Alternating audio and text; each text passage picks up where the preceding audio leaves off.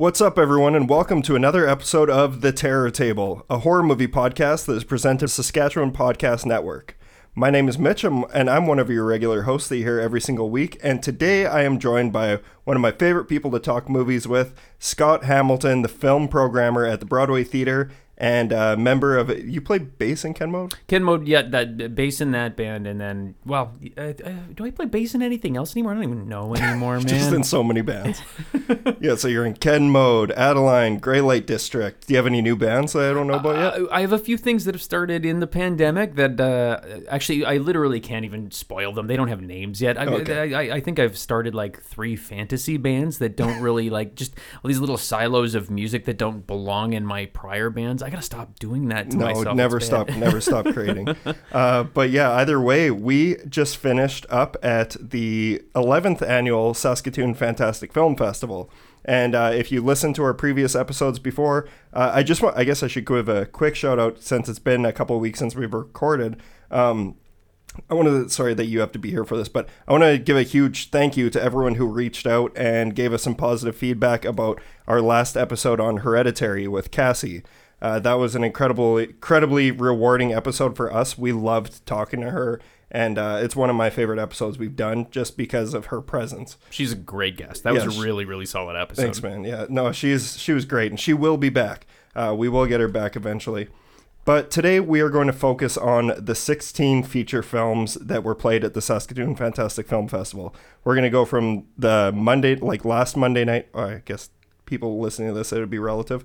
Um, we we're going to go from the beginning to the end, and uh, I don't think we're going to talk about every single short film because I think that's just going to there are so many short films. If you haven't been to the festival before, the the, the formatting basically is that uh, the the programming team always tries to find a complementary short film to go with it, and it's great. Sometimes I, I, I always fly the flag on the short films and try to make sure people take them in because on occasion I think some of the best stuff that's been programmed are the shorts, and that's not really something people are acclimatized to thinking. They don't. People don't think about short films. No. Or that you know all of your favorite film direct. You know all all your favorite directors at some point in time probably made really great short films. Oh, it, totally. You know, so there's some really great stuff going on in there, and some good early proof of concept stuff like but uh, going into them that means it's a it, we're we're covering uh, what's what's with the math here? 32 films instead yeah, of 16, exactly. so, yeah. Yeah. So i think we'll just highlight uh, like i want to highlight a couple that i loved and i think we'll do that right off the top if you're okay with that. Absolutely and then get into and, the and, films. and i gotta i'm i'm very i'm guilty on this front because i was working this entire yeah. thing. I typically didn't see a lot of the short films. So i'm gonna just i'm i'm, I'm gonna i'm gonna pull up a seat and i'm just gonna listen. Okay. Yeah it, will be very quick because i just uh, i marked down three that I wanted to talk about uh, that I think people should all check out. Um, granted, like some of these you obviously can't see yet, but just keep it keep an eye out for them. And yeah, like you said, this that's one of the unsung heroes of the film festival is the short films. And and another thing too, like if you're listening, like you know, you're already you you're you're you're locked in at this point. So uh, grab a pen and paper because in a lot of cases, these films when they do become available, they'll be free. They'll be up online yeah. because uh, there's not really any way of monetizing a lot of this stuff. So within a couple of years, anything that Mitch recommends is probably going to be just right at your fingertips. So it's good to take notes on on titles. Absolutely.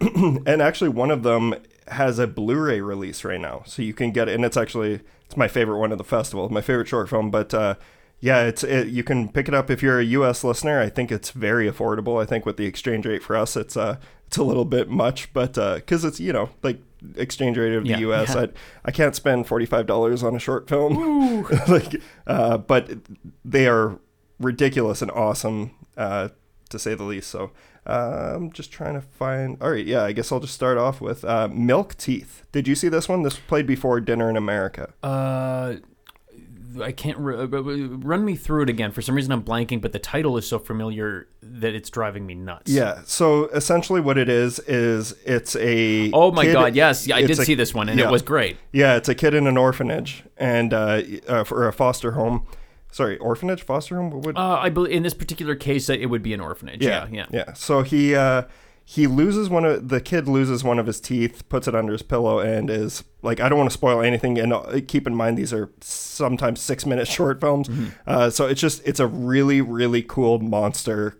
like creature feature short film. It gets I a would- lot done in a very short period of time too. Totally. And it's got it definitely has like a Guillermo del Toro aesthetic to it, like something like a dark fantasy. Uh, incredible practical effects. They look amazing in it, and uh, they really come up with a creature that I would love to see in a feature. Um, so I think this is our response to Darkness Falls from 2002. Do you remember that movie? I never actually saw that it's one. bad. It, it, lo- it, I always thought it looked horrible. I think that uh, a, a uh, you know a uh, I guess if we're trying not to spoil this one, I would say what type of monster is in it. But it, it, the, the the monster in question that's being dis- well, it's got it's called Milk Teeth, a tooth fairy like Yes. character. Uh, uh, always deserved a good movie, and I definitely haven't seen that yet. This is the closest to it. entirely agree. And yeah, it uh so yeah, it's basically just a tooth fairy esque monster film monster short film and the the creature looks amazing and it's something that I would love to see a feature of. And and also for for in terms of like again like a lot of the people who are making short films or maybe just getting started or something like that, and a lot of the time will elect to do things a little bit more simply. But in this particular case, they did the uh, I'm not going to say cardinal sin, but they brought in a lot of child actors, which a lot of the time people try to avoid. And in this particular case, like very well played. Oh yeah, the totally paid great. off. Yeah. Yeah. it paid off. Uh, so yeah, that one is once again milk teeth. So keep an eye out for that one. The next one I want to shine light on is Solution for Sadness. Did you watch this one? This was played before Jumbo. No, I did not. No. Yeah, so this is like a, it's a comedy mystery sci-fi short. It's it's not a horror short at all. Uh, I should also clarify that some of the films we're going to be talking about today are not horror films. Um, but that's we we do this every year. We like to round up the entire festival and just talk about what we saw. Uh, but yeah, solution for sa- for sadness. The synopsis is a mysterious package offers a woman a reprieve from her melancholy. Only only its results are more permanent and pervasive than she realizes it's just crazy funny, goofy, quirky stuff. Uh, if you look it up, it, you see you didn't see this one. That's the No, one with I the didn't. gorilla masks. Uh, no, I definitely would have remembered seeing gorilla Yeah, masks. and uh, yeah, I think you would have liked this one. Um, I really enjoyed it. It played before Jumbo, which was like probably our most art house film that we showed this year. There were a few. Uh, well, I guess we'll Yeah, get into that. Yeah. Yeah, but uh, it's so it's definitely a little art house, but we were like the theater was busting a gut laughing at this thing. Uh, it's very very clever and very well done. And then the last one I want to shout out is my favorite of the whole festival, which was the second short that we saw in the whole festival, which was the Haunted Swordsman, which played before Frank and Zed. Did you see And this one? luckily for me, it's another one that I did see. Perfect. Yeah. So that's this is played before. We're going to be talking about Frank and Zed, which is a puppet horror action film. I don't So even know how everything well but the kitchen sink type movie. Yeah. exactly. Uh, but the Haunted Swordsman is one that you can. I, I believe there's an Instagram page for it, um, so you could just follow that, and I'm sure it'll go up online soon for you to be able to see. I'm just trying to pull the thing up again. Yeah, but the synopsis is a Ronin travels on a quest for vengeance against a supernatural entity. So the reason this one is so amazing, it's uh, directed by Kevin McTurk. I don't know if he's. Oh, yeah, he's done special effects on Jurassic Park, special effects on The Time Machine. Uh, looks like he's primarily worked in special effects. Which makes sense because the puppetry in this particular case is absolutely world class. It's beautiful. Yeah, totally agree. This thing is just it, it's a 16 minute short and I I so badly want a feature. I uh, think it was so interesting. Well, and ag- again, like I mean, in terms of if if the interest can, it's a tough concept to prove and see through to being an entire picture. But if there's enough interest in it, I I, I would hope so too Yeah. because it can carry it for sure. And, Yeah. and, and on paper. I would be a little bit trepidatious about that because you start getting into like kind of a, a territory where you worry about the the effect wearing off. But Yeah. i i in this particular case, he has the juice to make it happen. I fully believe that after Yeah. seeing that short. Totally agree. It's just it's gorgeous to look at. So look it up if you can and uh, pay attention for that one. But with all those out of the way, we can get right into the film festival. So starting out with night one, we're just gonna go through each one of these things. And I think we'll take turns. Uh, offer it like if you're comfortable, giving a little bit of a synopsis about what we're talking yeah, about. Um, so Psycho Goreman. So and and I this is one thing I missed just the the the front end of I I know that the the film is kind of uh tangentially related to the Astron 6 crew. Yep. I don't think it's an official Astron 6 title though, right? No, it's Steven Kostanski, Right, who was in right. Astron Six. Yeah, right. Part part of that crew, and it does certainly show it uh, a, a picture about a. Uh, uh, hmm, where do you? It, this almost sounds like describing a Scientology like uh, sidebar when you dis- discuss the early end of this film. Uh, it, it is about a an alien uh, prisoner, I guess, who who who lands on Earth and who uh, can be controlled by by an amulet that ends up in the hands of a, a young girl who's a very bossy young girl. Her and her brother uh, have a uh, very well, I, I don't know if I want to call it a fraught relationship, but a a, a uh, combative relationship with each other, and we kind of go through them and their families. Um, I, I, I I think it's safe to say, kind of. Uh, uh, they're, they're not the most well-adjusted family. I think that that's some of the joy in the film is the rela- family relationship stuff, which is a reoccurring thing for this year's festival. Actually, I've noticed a lot of family relationship stuff, but um, it's just kind of the background on the family. What ends up happening is uh, once uh, we come into contact with the alien, the titular Psycho Goreman, and uh, the uh, uh, the kids develop their relationship with them, it turns into this odd mix of almost I don't want to say the B plot, but like the a very very similar relationship that we've seen in a few other films. It seems to harken back to the uh, early John Connor Terminator relationship Yes. in Terminator Two, as well as uh, I think that the uh, the children in the Frankenstein in Monster Squad a little bit. There, it's the it's the kid and the monster, and the monster being at the beck and call of the kid type relationship, and that's kind of at the center of this.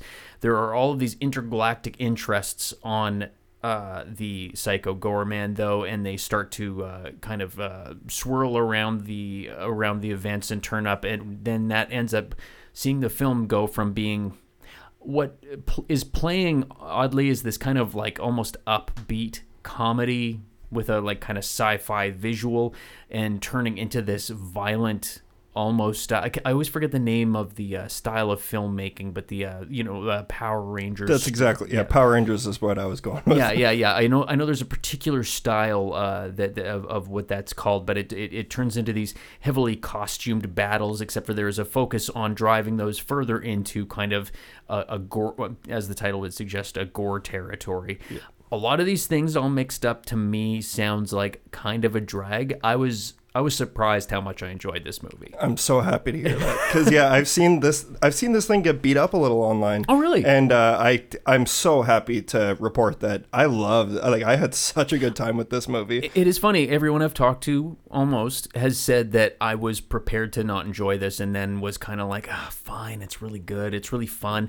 The the kids, I think that um, we were talking about children acting earlier, and this is something that is always toeing the line of getting very annoying. Annoying, specifically, the the the the young young girl, but she is supposed to be a prick. Like Yeah. she's supposed to be really difficult and hard to deal with, and she is just that from front to back. Like just kind of your she if were she a little bit older, she would be considered irredeemable. Yeah, And exactly. there's something really funny about watching uh, uh like someone of her age behave this way that is very funny. But I I guarantee you, if you talk to the wrong person, they will be so out so early in this because of her. uh, yeah, I'm gonna be like it was. That was one of the main things that we talked about in the programming meeting was this little girl and how annoying she is. But she is doing her job, and Oh. that's so. On this was my second watch for this one, Yeah. and it it was much better. Like I I really enjoyed it the first time. Mm-hmm. Um, but this movie needs to be seen with an audience or friends or like a group setting. It really benefits from that because the theater was very like it was pretty clear that everyone was enjoying it. I talked to some attendees who said that it was their favorite of the whole festival. Oh, really? Yeah, okay, so. I'm I'm very happy that uh, there was some representation for the things that they enjoy because not every movie that we show is like this. No. but it's always fun when we throw in something this wacky and crazy and bloody. Mm-hmm. I, I was picturing this to be a midnight screening, but we let off with it. it was Yeah. our very first, and I kind of love that. I, I think it was a really good way of, of Yeah. starting the thing off because there is uh, Astron 6 crowd always has I mean they're so aesthetically concerned which I think that's something that could almost be turned into a bit of a criticism of them which is they they are style forward Oh, yeah. And but I don't I don't think that that is necessarily a problem necessarily a problem if they let that like the style get in the way of them doing a good job that would be an issue but in this particular case well no in all, most cases with them like I'm I'm don't I'm not in love with everything that they've done. Yeah. But they they never really let the style get over them over them to the point where it's not enjoyable. And this is one where like I think even more than usual, it's such an enjoyable watch. Yeah, It's I definitely think it's one of their Like, well, it's once again, it's not technically an Astron Yeah. Six film, but Yeah. given that whole cata- catalog of films, this is definitely up there for me out of the stuff that they've done. And it is just because of the Power Rangers horror movie feel of it Yeah. all. And uh, yeah, it's it's I loved all the monsters, particularly. uh, We're gonna pause. rough. All right, so what you just heard was me spilling my entire pint of beer all over myself. We're not even through the first movie yet, but uh, yeah, I guess we can keep going. This is rowdy. Yeah, It's very exciting. uh, It's the uh, Saskatoon Fantastic is the most exciting time of the year. It Totally. it calls for these kinds of things. Agreed. Um, so what I was saying to finish out my thoughts on Psycho Goreman was I I love the one alien. If uh, like we're not going to be talking about any spoilers, we'll do all these spoiler free because the people listening for the most part aren't going to be able to see the films until they come out. So Yeah, when it comes to festival stuff like this, is a lot of these are exclusives. Like I mean, as we'll talk about in the next one, we couldn't even advertise what it was yeah, before we ran No, it. exactly. Um, but yeah, so like, not spoilers, but I just want to say that I loved the the one monster with the brain and the glass. Do you know which one I'm talking about? Yeah, that was my favorite one. Um, mine was the I can't remember what the little boy's name was that ends up uh, he ends up having kind of a, a personal physical change over the course of the movie very early on, and then they uh, they just ride a joke out. Uh, Oh, with- with the- yes, yes, yes, That yes. was that was my favorite design just because it was so preposterous. Yeah, it was crazy. All right, so yeah, that's I guess two thumbs up for Psycho Goreman. We're off to a good start. I should also say, like right off the bat, I lo- I really enjoyed this year's festival. So Mm-hmm. you're not going to be hearing a lot of me uh, digging on any of these movies. Well, in in a lot of ways, like I mean, uh, I I think per- personally, I do think that because it's a tighter festival than a lot of others, there there's you only have so many slots, and really. You know, like when you're programming a festival that's like 300 films deep, it, it just has a tendency to to range a lot more wildly. I do think that Saskatoon Fantastic is a festival that has historically been um, so tightly ran and, and and because there is a committee attached to it i mean no one gets to get carried away just kind of i don't know getting into dumb territory Exactly. Yeah. You're just playing something that you like. Everyone who's uh, programming these movies, they have the audience in mind, not just their own personal tastes. Yeah. Uh, but it was a great year nonetheless. So we'll talk about that a little bit more at the end. Um, moving on. So we after Psycho Goreman, we had our secret screening. Mm-hmm. So John Allison didn't tell anybody about this. I guess did you know about this one? uh, I, I did just well I was dealing with the, the traffic Oh, I guess. so I, yeah. yeah yeah Okay, so I hadn't even heard of this film before I started watching it. Mm-hmm. Um, well, I guess besides John told me a couple days before, but I didn't look anything up. But we are talking about Frank and Zed. Right. And uh, wh- what was the name of the director again? Uh, I, I actually I had just looked him up. Um, he he, uh, he doesn't really have a ton of credits other than stuff. It looks like he he's done a, like it is kind of uh, effects and kind of tactility. Oh, uh, Jesse Blanchard. yeah, right, right, right. And and, and, and there does seem to be a, a bit of a focus on like uh, effects work. Now this is a, a as as you already mentioned because it was prefaced with uh, the swordsman short. Um, this is another puppet film. Yeah, this is, but this is a what, what's the running? An hour and a half. Like, so it's a full feature length puppet film. Mm-hmm.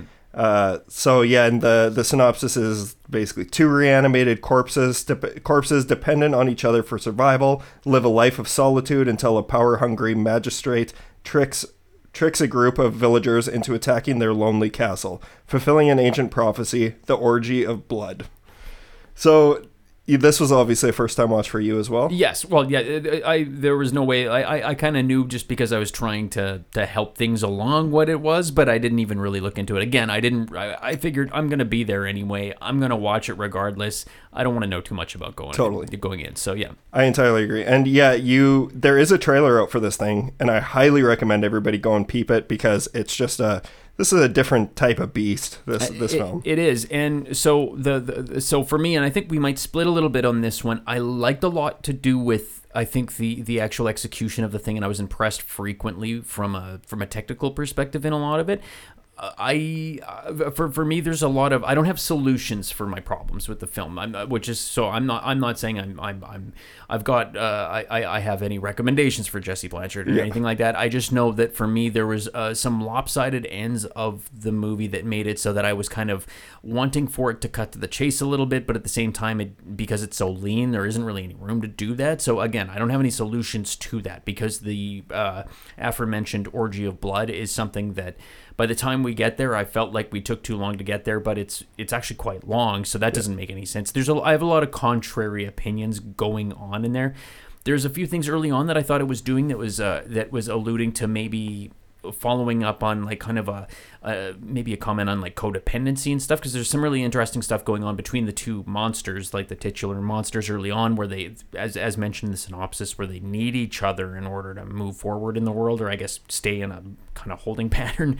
Um, and i found that all interesting and again like the actual process of watching them live was interesting and uh, like kind of everything needing to be like clockwork and all that kind of thing. And then just how you know any one small thing can throw that all out of out of whack I did enjoy all those things, and I think overall, like it, it, it's it's it's absolutely worth watching. But I, I, from a narrative standpoint, eventually it got to a point where I actually wasn't sure what I was watching anymore. Like just in terms of like they slow down and they have these these uh, really animated puppet conversations, and uh, after a while, like I realized like it was all just washing over me, and I was like, I don't really understand what the motivations are behind anyone doing anything anymore, save for I am aware that we were heading towards an orgy of blood because they kept referencing it. Yeah. So I, I struggled with this one a little bit. We're on the exact same Oh, page. okay. Hmm. Exact, exact. So I, I think it's it's without a doubt an artistic achievement. Yeah, Like this- absolutely. it's it, it- this these, these these things. Actually, I'll, I'll reference. Uh, I just I'll, it's an interview I'll never forget. It was Trey Parker and Matt Stone right after they had made Team America, and they said they had almost quit doing anything after that movie. They said like th- they'll never do another puppet anything ever again. They said like you ask an actor to do something. I'm prefacing obviously, but you ask an actor to do something, and maybe you'll have to ask that actor to do it two or three times before they finally get it right. You ask a puppet to do something, it's going to take him sixty fucking times, and Yeah. he's never going to get it right. And they, like they, if it was really funny reading press with them around that point, they just wanted to blow their brains out. So Yeah. I, I, whenever I look at a puppet, I look at a difficulty. So I, I appreciate Oh, the totally. prowess for sure. Yeah, and that's why I think, uh, like we mentioned, Jesse Blanchard. Like I, I don't. The only possible feedback I could give him is that like one of my problems with the film was a lot of the puppets looked the same. Mm-hmm. They looked very similar. So. The story just got lost in the blood, Mm-hmm. but I'm not complaining about that blood. No, that, no. especially the puppet blood. Yeah. like it is over the top. It's zany. It's crazy. It is gothic. Mm-hmm. Uh, so I want to give a shout out to my friend Daniel Daniel Epler. He hosts a podcast called Cobwebs, a gothic cinema podcast where he just goes through Hammer films and anything like that. I think this would be a really cool film for him to discuss on his show. Yeah, this has more reverence for that that end of the pool for sure. Yeah. One thing about this movie that I do have to say though, and this is a huge compliment. Towards the end, there's a bit that I will not spoil. It, it it's just a detail in the conclusion that got me so good as far as it moving me emotionally at a point where I was kind of like, yeah, okay, I'm kind of done here. And then it hit a spot where I actually like kind of like I, I clenched up in my chest a little bit just because of, and it was a visual cue. It wasn't like a, it, it was something that I don't know, maybe other people thought was funny, but it got me towards the end real good. Yeah, so that's good. That's big compliment on that one. Yeah, for sure. So yeah, like this thing, it's it's an abundance of bloodshed. If you're into that, um, it's it is something that I would recommend people see, and it I would I'm very grateful we were able to show it at the festival because even if I wasn't in love with the movie itself, it was a really fun and unique watch, Yeah. and is unlike anything else I've seen in recent years. Besides Haunted Swordsman, which was right before it. Well, and that, but and- Haunted Swordsman is almost entirely different than this because it's treated with such a straight face. Yeah, and see, and, and it, it did Trojan horse that in. I don't think there Yeah. would have been an excuse to run that film otherwise necessarily, and just having, I think that showing the because to a lot of people, like you know, obviously if you say puppet film, it seems like a very narrow avenue of films you can draw from. Having those two films back to back is proof that that is not the case. They are two very different styles of filmmaking. Uh, they both fall into well it's, it's like having to explain to people that there's different flavors of horror over and over again to the layman it's just like you know like the you know the the exorcist and silent night deadly night 5 are the same type of movie Exactly, and yeah. it's just not the case just Yeah. not the case Yeah, totally agree. All right, so that was Frank and Zed. So that was our Monday night. That was our opening night. Let's move on to Tuesday, which was Punk Night. right Uh, we got to share the Jeff story because that's kind of funny. Like Je- Jeff, uh, our our assistant festival director Jeff Drake bought brought his own punk CD. Mm-hmm. We were planning on blasting punk music through uh, through the speakers. Are you okay with talking about Oh, this? yeah, yeah, yeah. I can take this out if you're it's not. very funny it is funny. So, um, was it you or one of your staff? It was it, it it was our uh, it was one of our projectionists who, Yeah. who actually is, is not in there all the time. We, we if if our regular projectionist had been in it, his weird kind of like projection kung fu and all of his with all of his like with all of his equipment, he probably would have known how to not make this happen, but something happened. Yeah, and it's okay. But basically, they put uh, the the punk CD in the DVD player, Yeah. and the buttons fell inside the DVD Yeah, player. it, it, it detected what was going in, and Yeah. the thing just imploded, Yeah. literally. It's a very punk rock way to start punk night. Yeah. Um, so we are leading off with Dinner in America. Dinner in America, which was one that I was so happy to see the festival take on because I actually saw this one in Fantasia this year, and uh, I did for for me I did two two of the bigger festivals this year. I did Fantasia and TIFF, and Dinner in America was one of my leading movies for festival season. Period. Now, um, this is uh, again uh, I'm, I'm blanking the director's name, but uh, he uh, was the the guy that did Bunny Games, which I intended on seeing before uh, tonight, and I didn't get a chance to see because I know that that that is you know much discussed in the kind of like torture porn realms or whatever. Yeah. And um, Adam Rehmeier? Yes. Yes. And the and, and the and the big the big thing about that is that this is this could not be any further from that style of filmmaking. This is kind of more of a in in, in the neighborhood of like Todd Solondz or uh, a, a maybe a little bit of John Waters, not too much, but Yeah. uh, in in in that uh, kind of wandering, not particularly plot driven, kind of just character uh, dissection type film that, doesn't yeah like it, it it's kind of a it, it, kind of just rambles and ambles a little bit and uh, it follows around a uh, a character who uh, we we initially don't really know who he is by name necessarily who is uh, in a, an institution of sorts, uh, basically uh, by um, by electively, and doing drug tests on himself for a very meager paycheck. And uh, we we kind of get to yeah early on we're kind of just treated to him just kind of floating through the world and uh, crashing a uh, family's dinner, uh, which is very good.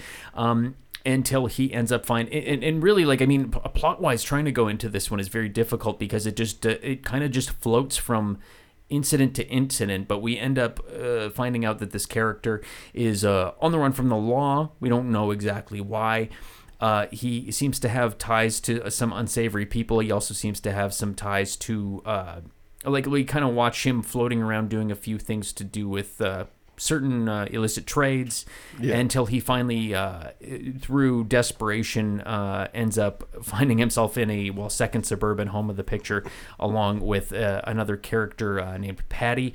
Who this is where it turns into a real Todd, Todd Solondz kind of uh, vibe film because uh, Patty does seem to owe an awful lot to the character Dawn Wiener from Welcome to the Dollhouse. I don't know if Yeah. you've ever seen it. No, I haven't, but I, I know who you're talking Yeah, about. Yeah, right. And uh, there there is definitely like a, a heritage of that in this, uh, and not in a bad way, definitely in a good way. Um, and it turns into kind of a chemistry piece between these two. And Yeah. so it is kind of broadly speaking, it is a comedy. It's a little bit too weird to be probably funny to most people.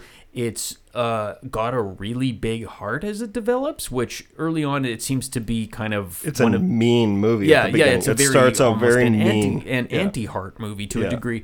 But I mean, like any good movie that's in that realm that doesn't want to kind of skew so cynical that it gets a little tiresome, it ends up growing over the course of the thing, and uh, and ends up being yeah, largely I guess what I would refer to as a chemistry piece between these two, and kind of uh, and it's also kind of a Mary Poppins movie. Yeah. because it is about how this character falls into other people's lives and starts making recommendations about little adjustments Yeah, it's true. About, how to, about how to improve uh, improve on their lives. And uh, I mean, some of them are preposterous, you know, suggestions. Uh, some of them are very like logical, and some of them are just stupid. But they they all work out. Um, there's also uh, there's some really solid music in this for uh, the type of movie it is. Usually that doesn't actually crop up.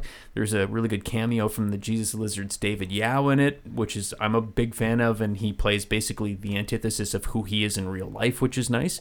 Um, and it's just got attitude to spare and like i mean when you start throwing around things like punk rock this and that i usually get a little bit like get my back up a little bit because there is a lot of and we'll talk about that actually in the music movies including this one eh, as a as a you know musician myself and somebody who's you know done most of what is being discussed in a lot of cases i notice when uh, I don't know, there's time problems or just anything to do with the music industry that to me is kind of a little bit goofy.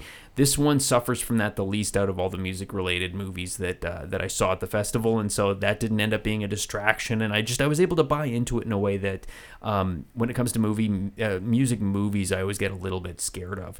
Um, I really love this movie. Man, one of my favorites of the year. Yeah, absolutely. It's it's so goddamn good. So this was one that this was a first time watch for me there, and uh, yeah, like so the the character that we're talking about who leads leads uh, the charge plays uh, it's Kyle Gallner playing Simon. Do you know? Do you recognize him from other stuff? I, I, I he was in well he was in the Nightmare on Elm Street remake, yeah, right? Nightmare on Elm Street remake. He was in Jessica's bo- or Jennifer's body. refresh me if I'm wrong. uh, Or, or, sorry, yeah, refresh my memory. I might have said something, but this I might not have in passing at some point in time. But I actually, as a as a performer, I, I, people rip on him really bad about the Nightmare on Elm Street remake, and I didn't mind him quite so much. I thought he was okay. I think he had a good like physical look for the emaciated teenager who's not sleeping. So I. I, I don't I don't carry any baggage into it the way I think some other people did. I've read reviews of people saying like typically this guy sucks, but I really like him in this movie. I am that critic. you're- you're- you're one of those I'm people, one of the, and that's because like uh, the reason why the reason yeah like so he does play that role correctly in Mm-hmm. Nightmare on Elm Street, and it seems he's probably one of the best ca- like cast in that film. Mm-hmm. Um, but the thing is, he's played that role for 10 years before that as well. Okay, Like he did it over and over and over again. Like uh, there was a movie Haunting Connecticut, which he was in, which was Oh my god, Yeah, I forgot him. all about that. Yeah, and you're right, he did too, didn't he? Yep. Yeah, and right. uh, even it, well, I actually kind of like his performance in Jennifer's Body because he plays like an over the top emo kid. Like, Yeah. have you seen Jennifer's Body? yeah, I, I haven't seen it in quite some time, but Okay. yeah, yeah, yeah. And uh, but so I went into this movie not a fan of him, and he was in uh, Kevin Smith's Red State.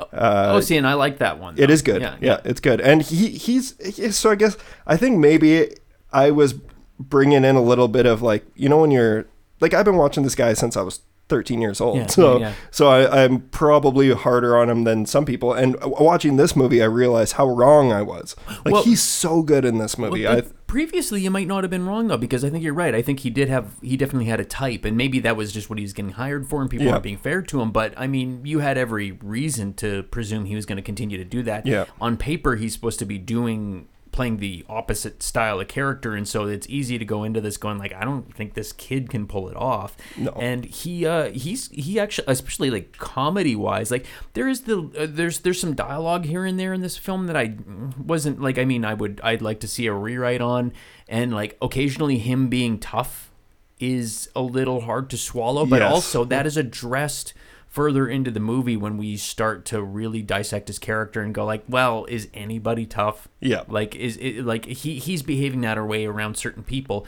but when he's in other company, all of a sudden he like I mean he doesn't have the room to be impressed with himself anymore, Yeah. and like so it kind of feels like it's aware of that to a degree as well. Totally.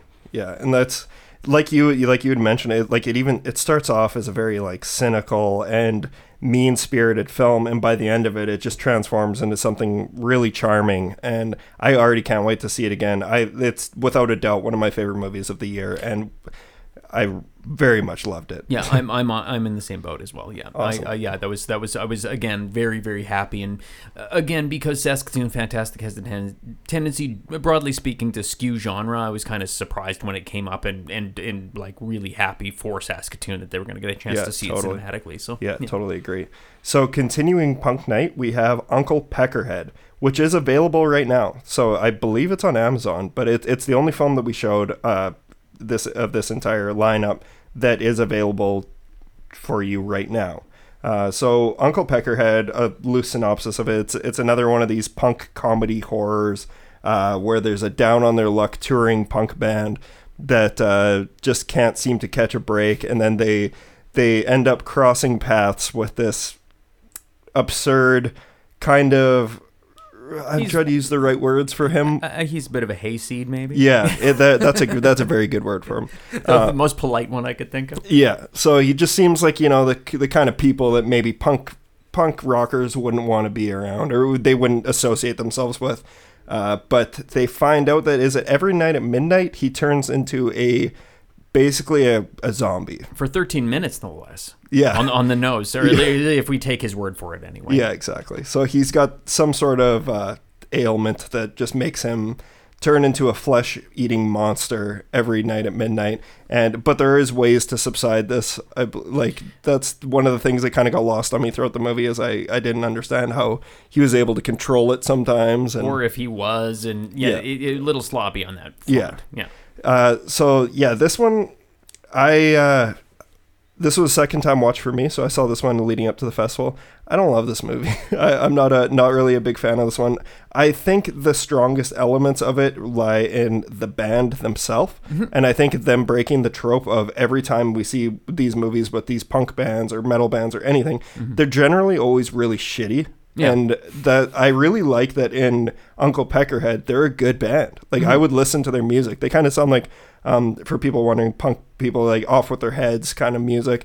Um, but yeah, so I think that the strongest elements of the film were when the band was able to play, but it really fell apart at the end for me. Like the the last twenty minutes of this thing, I was like, I've never seen someone struggle so hard to find. Oh, like they had no idea where they were going to end this thing. It, Right. it just didn't feel like they had that idea, and they got to that point in the filming. I obviously this I'm speculating here, uh, but yeah, it it just didn't wrap up for me. One of the things about the movie that kept getting me in a good way was there was a recognition of some real uh, there was there was a recognition of some real touring um uh, kind of reoccurrences that I found, like broadly speaking, kind of impressive. Almost a few things to do with like, I want to say the, uh, the the the band interaction things that are just very very specific things. The way they interact with other bands, especially some of that was very funny. Oh my god, the the other band Uh, yeah, singer, good yeah, god, that rival band, yeah. that that was, and we've all been there. Me and you, we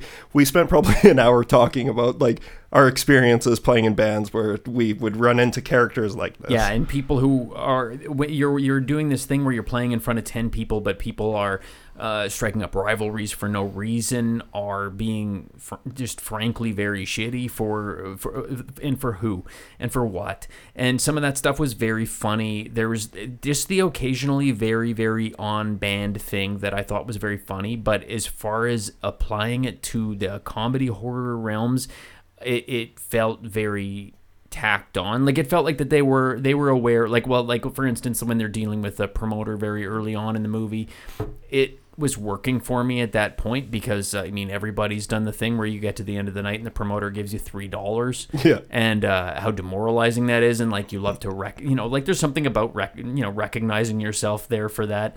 And there's something about recognizing you know you going i'd love for something bad to happen to that guy right now and having it actually happen. There's something about that that uh, just like it kind of feeds on your fantasy life a little bit and i did enjoy that but none of it to me really entirely was ever ever able to take off because it never felt like it really knew what it wanted to do besides string these like incidents together. And um but so in a, on one hand it had all of that stuff sorted out. On the other hand i thought that it was really also very sloppy with its band uh, viewpoint. Uh, there was a lot of things that they were doing that for all the expertise they seem to have access to. There was also like regular people are not going to pick up on these minor little things, but that feeds into that misconception of what people have about what tour, you know, quote unquote tour life and all that stuff is is all about.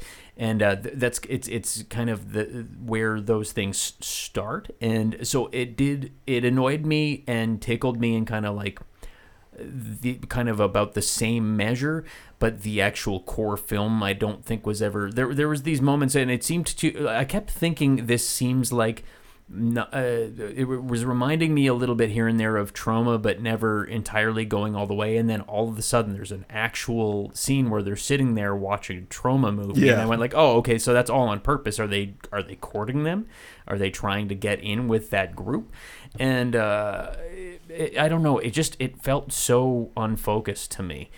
It was fun, but I I don't ima- like I'm I'm certainly never gonna need to see it ever again. And again, for that, what we kind of discussed as being like pretty high. Uh, w- kind of watermark of what you expect from the festival. It, it wasn't definitely wasn't one of my favorites. Yeah. Yeah, it's definitely a little bit out of the bunch that we're talking about today. I would say that it's maybe the most forgettable. Well, and and that's the thing. Based on all those raw components, you would think that it, how could you forget something like that? But uh, the answer is you certainly could. Like we will not be talking about this movie a year from now. No, no, Yeah. definitely not.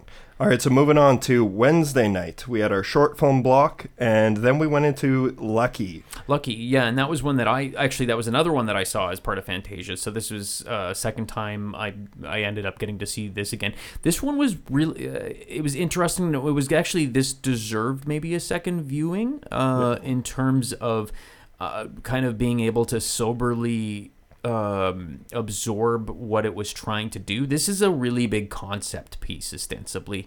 I've heard a, a few, uh, I th- a few people talk about it as a, um, and, and and very quickly another film ends up making it into the fray as a result of this. But I've heard a few people saying, you know, just things about it being like you know if groundhog's day was a slasher or something like that but i think we already have that in the form Yeah. of uh, what's the Happy Death Day. which i actually haven't seen but I've I would heard- say that's a lot more. That this this doesn't really feel a Groundhog Day y to me. Well, I'm, yeah, I'm, I'm just repeating Yeah, what other no, folks I- have said, and I I've think heard that, that that's, as well. It's unnecessarily reductive, especially since the the point to what this is doing is trying to get at the heart of something uh, about how systematically cyclical something is. Now, the picture uses a similar. So, so ostensibly, it is about this woman who is being um, stalked by what appears to like especially to horror fans will be kind of like your standard issue faceless uh, you know break and enter murderer Yeah. character and she is being continually and very cyclically uh, stalked by this guy, and as she is uh, reaching out for help concerning everything to do with him, including talking to police, talking to who, you know whoever she needs to talk to, talking to people in her personal life, um, she's dismissed very very very readily from all sides to do with everything to do with this there's a this kind of modicum of concern that is directed her way but in a lot of cases it ends up kind of being more of a conversation about like well what are you doing that's allowing this to happen Yeah. What are you doing that is maybe attracting this negative attention when you know it's a man with a knife? Yeah. uh, and uh, and and like what could you do differently? And basically how is this your fault? So in case you haven't picked up on it this is definitely a like very uh, like it, it is a ostensibly, ostensibly like a feminist slasher film in that it's trying to discuss like the well it's victim shaming Yeah. the movie basically. Um, which I ended up feeling relatively the same way the second viewing that I felt the first, which is that uh, as, as a viewer, just for me personally, I felt it was very, very ham fisted in those points. But there's a caveat to that, which is that I then talked to folks who, when I would go back and unpack all of those things with, they went like, "Oh yeah, I guess it is that way." To me, is which nullifies my opinion of it entirely because it means that the conversation still needs to happen that ham-fistedly if people are not getting it. yeah. Um, I think it's in terms of execution uh, by design is a little bit like it is it is a little bit hack because it can't be too exciting. Like the horror shouldn't be exciting. It's supposed to be about how mundane Yeah. this reoccurring violence is. It's not supposed to be like you know this isn't supposed to be freddy krueger or something like No. that. It is supposed to be this faceless endless oppression that that is being visited on this woman. And ultimately every woman is kind of the general uh, kind of statement being made. And um and and how it is treated and how we explain it away and how we make it the victim's fault. And i think that that's a really important thing to do and a really important thing to study and look at in practice again as a from a viewing standpoint like I, I have to say for me like i you know it's not quite into eye rolling territory but it's just like i you know i get it. Like Yeah. I, I i understand what the film is going for in in in, in those terms. I think that it uh on occasion thinks it's clever in ways that it I don't think I wouldn't use that word and that's that's where it loses me a little bit. It's a little it does feel a little smug every now and again, but my the fact that I feel that way is entirely and 100% nullified by the fact that I had a couple of conversations where someone walked away from it having not entirely understood the gravity of it, which means that the conversation needs to keep on being this black and white because we're not there yet. No, and yeah, I I pretty much entirely agree with that. I I definitely like the film from what it sounds like a little bit more than you did, and uh, I really like Brea Grant, who's the star of this film, and she also wrote the film. Yeah. Um, she's also we've talked about her a bunch on the podcast recently. She wrote and directed uh, Twelve Hour Shift, which we showed at the at the Broadway Theater a couple weeks ago.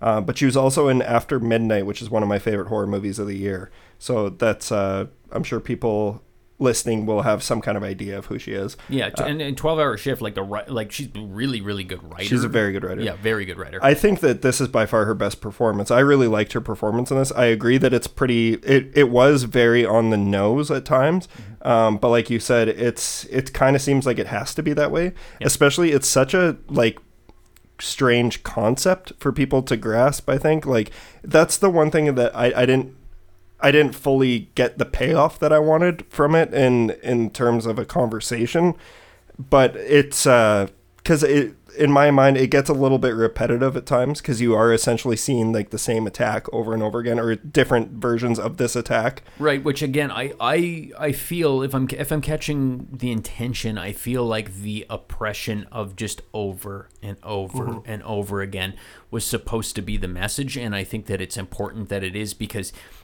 understanding like let, let's let's use the metaphor. Let's use a cat call for instance. Yeah. Uh, that that is the point. Is like having to survive that over and over and over again. Exactly, It's every 10 minutes. And to the person who is victimizing, the person who's using the cat call, it's it's it's uh, it's 2 seconds of their life. Yeah. But when the, the the victim is going through that every time they turn a corner, it's it's happening over Yeah, and you have to over relive it and everything. Yeah. Yeah. And so I do think that that's it, it serves a purpose, but the the question is was it entirely uh, successful? And again, like I mean, I don't know, I don't know that I go so far as to say jury's out. I think lar- largely it worked. I did think it was Yeah. good. I did Yeah. think it was very good. I yeah, it definitely like I can't obviously go into spoilers spoilers here, but I think that the movie really picks up in the last like half an hour. I really enjoyed particularly a scene of the parking garage. I thought was like excellent. I really loved that scene and where it was going.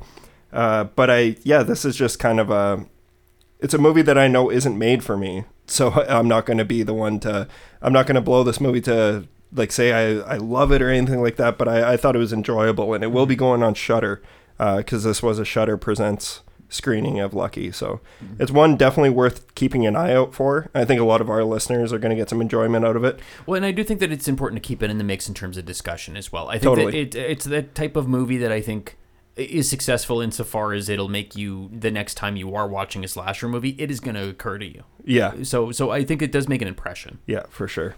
Yeah, so yeah, I dug Lucky. So moving on from that, we what is oh yes, Roh.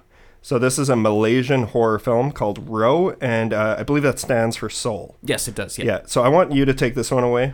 Okay. Yeah. Yeah. If yeah. you're okay with it. Um, well, I mean, discussing this at length is not. Uh, th- this definitely falls into that bracket of the. I, I, suppose the the type of film that is is. We kind of mentioned Del Toro earlier. It does seem to be in the fairy tale realms. Like I don't. I haven't done my research on it. I don't know if there's a pre-existing cultural tale that this is kind of a uh, that, that this kicks off of or not. It kind of feels like maybe it does. It's one of those things where like you you know you've seen uh, like something for instance like a Wendigo legend or something extrapolated on in a couple of different movies, and it's not the same story, but you you know there's components of the legend.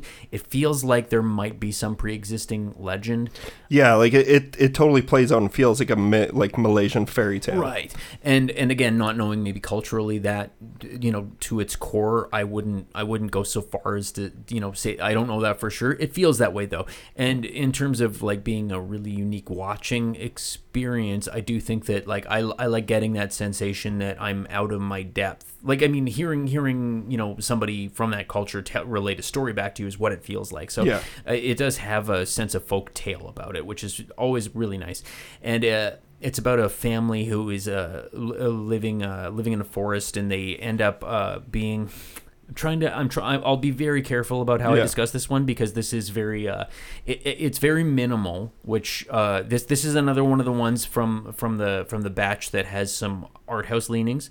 Um, it, it they, they end up encountering a young girl out in the woods and there is something very very off about her and events end up transpiring that uh, make her having come to their house seem like potentially a bad omen a little bit of a little bit of a curse situation going on.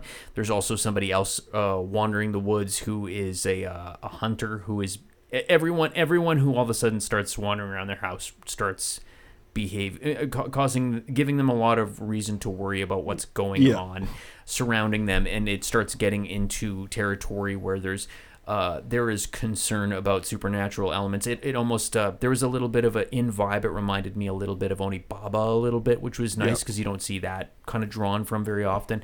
Um, and actually gets alarmingly uh, not not not uh, not violent in a conventional sense, but it gets like the the physical danger starts ramping up, especially when you're dealing with like a kind of a it, there's a, again coming back to a younger crew like of kids uh, kind of that are in the mix here. And it starts. They're, they're, they're, the notes that it hits remind me of a couple of odd, very disparate movies. I heard a few people mention The Witch, which That's, I that's the one that. I would reference. Yeah, I would definitely tend to agree with that, and it feels like The Witch through a completely different cultural filter. Totally. Yeah, it's like a Malaysian version of The Witch, but obviously the story's not the same. It's very different. It's very very di- unique, but it's just the the style and the dread Right. is what reminded me of The Witch. Eh. And, and it, when I say style, because obviously this movie looks nothing like The Witch. No. it's just like the general pace of it and the um, how you're basically being fed breadcrumbs with this with this family, and then Yeah. once those puzzle pieces start coming together, Yeah. it turns into something pretty chilling. Yeah, and there's something, and there there is something very, uh, very similar about the isolation of it Yeah, as well. totally. Which reminded me a little bit of the others, actually, which I hadn't anticipated in the mix at all. I, have you Yeah. ever seen that? Oh, yeah, yeah, yeah, and, and like just a, just a touch, which is certainly if you've seen the others, it's not to say that uh, you can anticipate a similar narrative thrust or anything like that. Yeah. Nothing like that.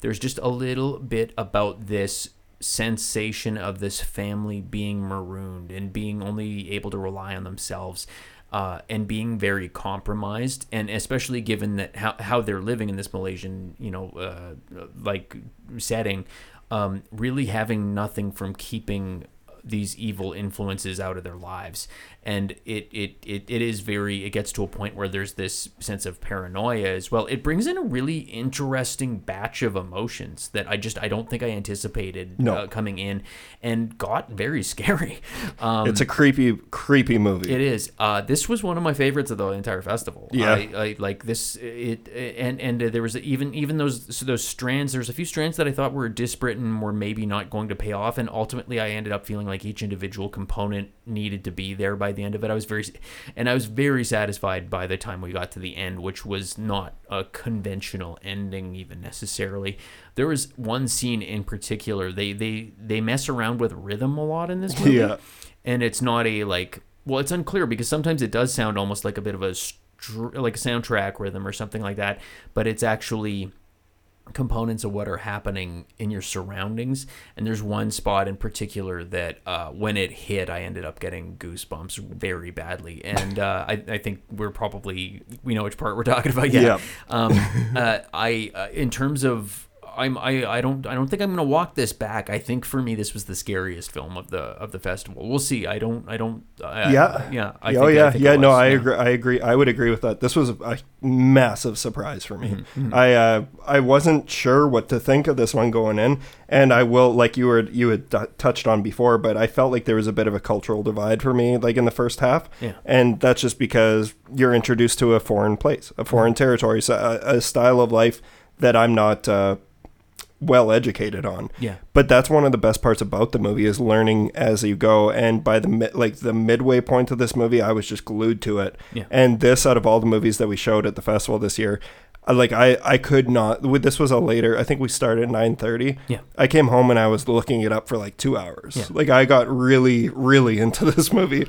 and I was like texting Jeff and John and Jay and being mm-hmm. like, "Hey, did you pick up on this part, this part, this part?" And it's like it. I realized that all of us like th- there will be a natural reaction to maybe overthink this movie a little bit because it is just very simple. Mm-hmm. That's what I've what I realized from looking up online is that I I, I was worried I didn't get the ending, but I totally got the ending. I was just reading into it because I, I wanted, I was expecting it to be way more elaborate than what it was. It, well, and it also feels very overwhelming when it, yeah. it you get to it. It it is very affecting, and yeah. it makes you. I mean, it, it, it like I mean, it, it makes sense to me that you would want to to see that through. So don't yeah, I I, I think that uh, that's a that's a natural reaction yeah, to what you saw. Totally. And this one, it's just I don't know. The the more I think about it, the more I the more I like it. Mm-hmm. And uh, I know it's not one that you're going to be able to like. It's not a re like constant rewatch movie or anything no. like that. But I am looking forward to seeing it again. I am too, and I do I do think that it's something that like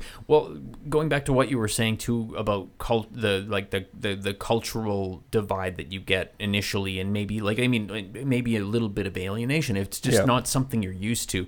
That is some of the best stuff about watching horror from a, a culture that you're not as uh, adept with. Totally, know, the culture and the understanding of um, is is there is something about it that is alienating. But we get back to what is the best thing about horror films at that point is the universal the universal understanding of fear. And by the time you're deep into this thing, I mean you do feel very lost in the jungle and you are not getting out.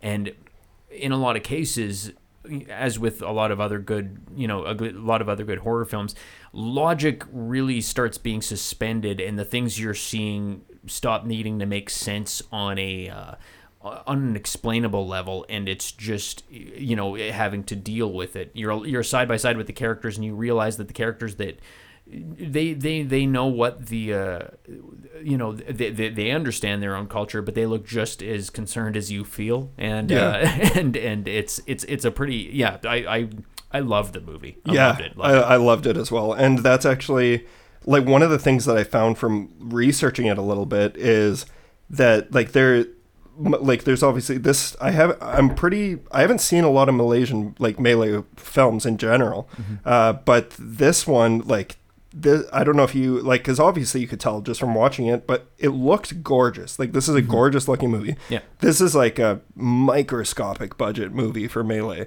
and uh, that's one of the things I I was really interested to find interesting. I found it interesting to learn about afterwards is just how low of a budget this movie uh, uh used, and apparently there are other like I read from some Malay film critics and they were talking about how like these types of movies come out all the time in Malaysia or like really? they, there's like where they're trying to tackle this kind of like folklore or like a story a simple story like this but this is by far the best use of it and oh, it's okay. one of the most like one of the smallest budget films out of all of them so i think that that's really interesting but this is one that i highly recommend keeping an eye out for especially if you're a fan of what we've just been talking about. If that seems like you know, it is a slow burn horror movie. The type of thing. You know, there's the different kinds of horror movies you'd show people. Like if they they'd say, "I want to watch something scary," but you know they're the kind of person who doesn't dig on I don't know whatever like.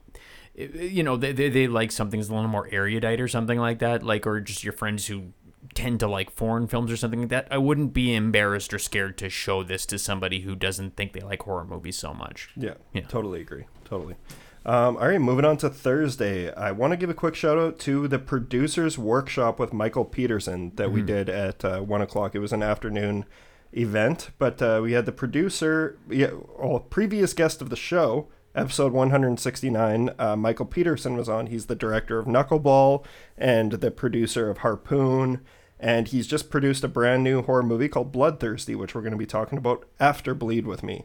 Uh, so, next up, or I guess quickly, that producer's workshop was amazing. It was. It was really good. And I like I've seen a few very similar workshops. He has so much hands-on knowledge of how to get this stuff done.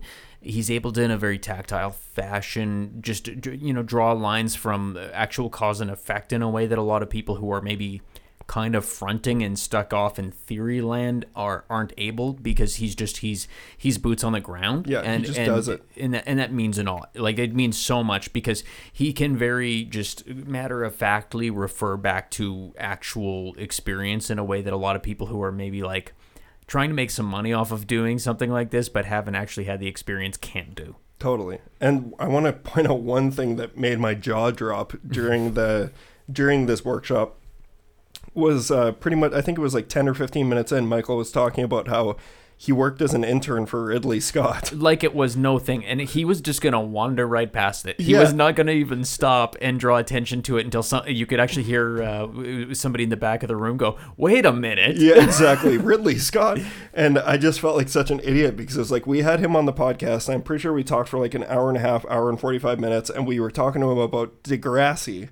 But the man worked for Ridley Scott. Uh, well, and and and it's uh, that that's the thing though is like I, I mean I think that he- it's probably buried so deep in his like his IMDb page you might, you might not even notice it because it's pro- I don't know what he had as an official uh credit on those films. Yeah. I don't know if he had any credits. He just more so was like his intern and was kind of like the, like, yeah, he obviously learned a ton from him. Yeah, well, that's the thing. When when broached, when the subject was broached, he did have stories attached to it. But Yeah. that's kind of what I'm talking about. He he has so much experience at this point that um, that is a that's a cliff note. Like that's just on the you know like that's just a tiny thing that he mentions in passing Yeah. on his way to getting to his. And like that, you you you can't fake that kind of credential. Yeah, totally. But yeah, then after that, at the seven o'clock screening, we showed Bleed with Me, which is we did a double feature of Amelia Moses movies. So both Bleed with Me and Bloodthirsty were directed by Amelia Moses, who's a Canadian filmmaker, and Bleed with Me was her first feature. Right, and it, it it was an interesting pairing because she was kind of in odd ways addressing classic monsters in in in the two movies. So they they were really interesting bedfellows. Yeah, totally. And uh, we had a Q&A with her after I think yeah, it was after both Bleed with Me and uh, and Bloodthirsty. But starting with Bleed with Me, uh, so this is a film that centers around a woman who is like she was her and uh, she was friend a couple of friends from childhood reconnect at a like when they're adults and uh, she go one of them goes up to uh, her cabin with her and her husband and they just I'm doing a terrible job of explaining this. It, it, no, it, this one's a delicate one to discuss because it is very in the details in terms of. So, I mean, it is about their relationship, and you have to be in terms of how the film moves forward. You can't give uh, too much away. Yeah. they, they kind of uh, gradually reveal that to you in the nature of the relationship and um, things that are maybe points of non-discussion for them are huge ordeals as the film goes on. So Yeah. I, it, it, it is almost a little difficult to discuss. For sure. Yeah, and I, I did. This is one that I saw twice, and I can say a second viewing helped a lot because there is a lot of like little nuances that you could miss in the first, uh, like especially because the film turns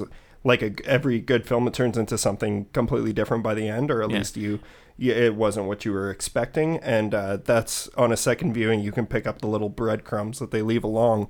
Uh, so it definitely is one that rewards repeat viewings. But uh, yeah, this one it's the one of the girl like uh, I could say because it, yeah it's it's in the it's in the synopsis on IMDb that the woman one of the women is she's convinced that her best friend is stealing her blood while Right. she's sleeping. Yeah, and and that see the thing is is even that doesn't. It's funny because that sounds like an enormous plot point, but it isn't almost. Yeah. That that's in broad strokes I mean, some metaphorically maybe what they're discussing a little bit because it is that type of movie. This is another one of those ones that would definitely fall. uh, It's toeing the line, getting into the art house territory a little Yeah. bit. It's much more relationship based movie. It's it's it's kind of about. I mean, it's another isolationist one, which is perfect for 2020, uh, and uh, and it is about uh, kind of being kept in close quarters with you know truth that maybe not everybody wants to discuss out loud and it but it's the thing that's radiating it's it's it's a hum in the room that you know that no one wants to discuss and um the the the boyfriend kind of creates some really interesting uh bumps in the road in terms of just the dynamic as he kind of changes his mind a little bit about a few things as he develops as a character.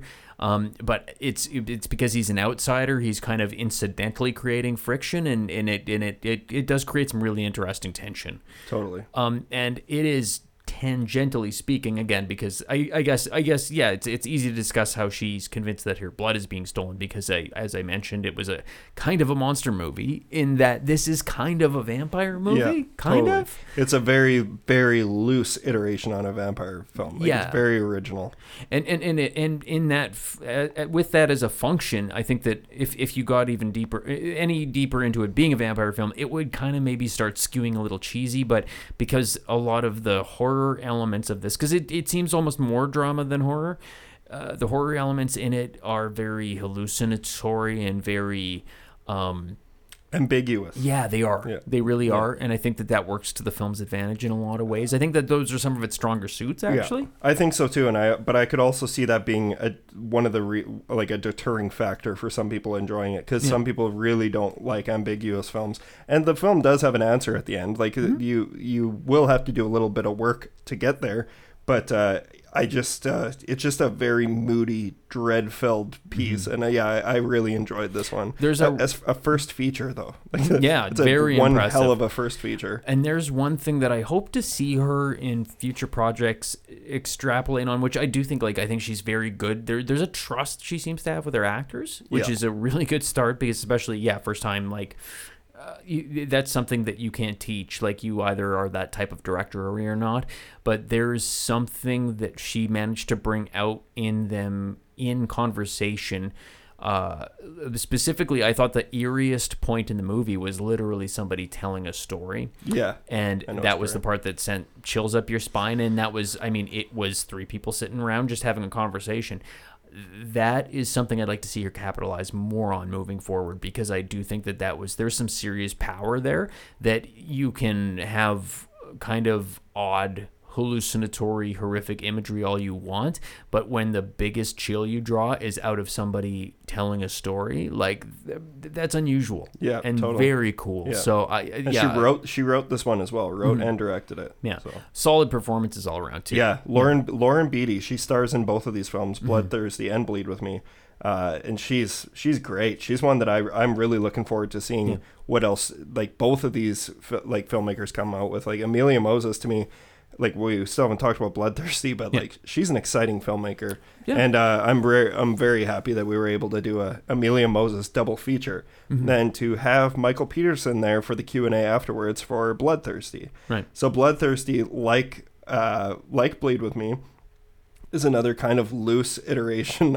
on a classic monster tale. Right. But she makes it so unique and original. And this is a werewolf film. Right, and and it doesn't. It, I mean, I think that, that it's kind of in like a lot of the press surrounding it that it is one. I think that that's almost turned into a selling point to it, which may work for it to its advantage, may not. I'm not sure. I, don't think have some, an answer some, to that. Some people are going to be turned off from it when they're going in expecting a werewolf movie. yeah, a full-blooded werewolf movie Yeah. because it's it's in the mix, but it's not. Again, uh, not unlike Bleed with Me, it's in the mix, but that's not the point either. Totally. Um, in in this particular case, uh, it's it's about a uh, a singer uh, who is getting ready to uh, work on her sophomore record, and she's very. We kind of get a chance to see what her life is looking like surrounding a record. She seems to be somebody who is being. Uh, uh, really sought after, like just like it shows her fielding interviews and all this kinds of these kinds of things. She's just a very in demand person, and uh, and uh, this and it's played by Lauren Beatty again. So that's uh, like it, it, it was interesting seeing these back to back because she's two very separate entities in both of these, and um, and and in this particular case, yeah, like it's it's it's this uh, this kind of uh, you got, it reminded me a little bit of uh, Vox Lux. I don't know if you. I saw, still haven't seen it. yeah, like it, it just a t- just a touch early on, and I mean it kind of sheds that right away. But Yeah. it, it, it is it is uh, there's there's just this kind of sensation. She's this very in demand person who's um, very concerned about her future, and she doesn't want to like mess up her next big step. And so, in order to address that, she is uh, going into the studio right away with a new producer named Vaughn. But the situation with that is is that Vaughn has a storied history. He seems to be kind of maybe I, I, I, get the sense semi based on um, oh gosh I'm forgetting the name of the record producer the uh, the uh, very troubled uh, record producer that uh, probably killed somebody. Um, Did he it'll- it'll- Phil, Phil? Phil, Phil Spector. Phil Spector. Oh yes, Phil Spector. Um, yeah, like I'm, I'm, I'm presuming that his background is supposed to be at least semi-referential to Phil Spector. well, they say he was in a boy band. Yeah, which which yeah, that ended up turning into something very funny during the Q and A. Actually, as it Yeah. as it turns out, the boy band how did the, how did that go? They ended up uh, generating his. If you look in the small print, the boy band name is in there someplace at one point, but they just went to a boy band A name generator. name generator. but uh, yeah, the, the Lauren Beatty plays Gray, and she she goes to this Vaughn guy in a remote uh, studio to work with him, and uh, he's kind of supposed to bring something out in her that, and he doesn't really work with people anymore. He's the shadowy figure. Everyone says don't work with with her. Uh, Gray's girlfriend is saying I'd rather you not eventually as well, especially after meeting him. He's clearly a very off Yeah, personality Strange. um, and yeah, and very yeah, very strange. So we get out into the uh, we yeah we get out to this very eccentric location where he records, and uh, if you can believe it, that somehow turns into a werewolf movie without getting too far into it. Yeah. Because the thing is, the werewolf part, the werewolf portion, which they do not bury, it's all in the press. Everyone knows it's a werewolf movie is pretty deep into the movie. It's Yeah. not really out front. So uh, this is another example of one a, a film having these like very very pronounced dashes of horror, but maybe not explicitly being a total horror movie. This one, to me, between the two, didn't work quite as well, and I feel like I need to qualify that. I mentioned earlier that of all the music movies that there were ones that kind of did different things to kind of like push my buttons a little bit and I was so distracted by the timeline. What would you say the timeline was supposed to have been in this movie? How long were they out there for? Ah, you know what? That so you just mentioned something I never thought about, but I I- could see that being an issue. I think most with most viewers that probably won't be the issue, Yeah. but as they're working on her record, which I think they have, if they didn't push her as a musician as being such an important and integral part to the plot, I don't think I'd be distracted by this.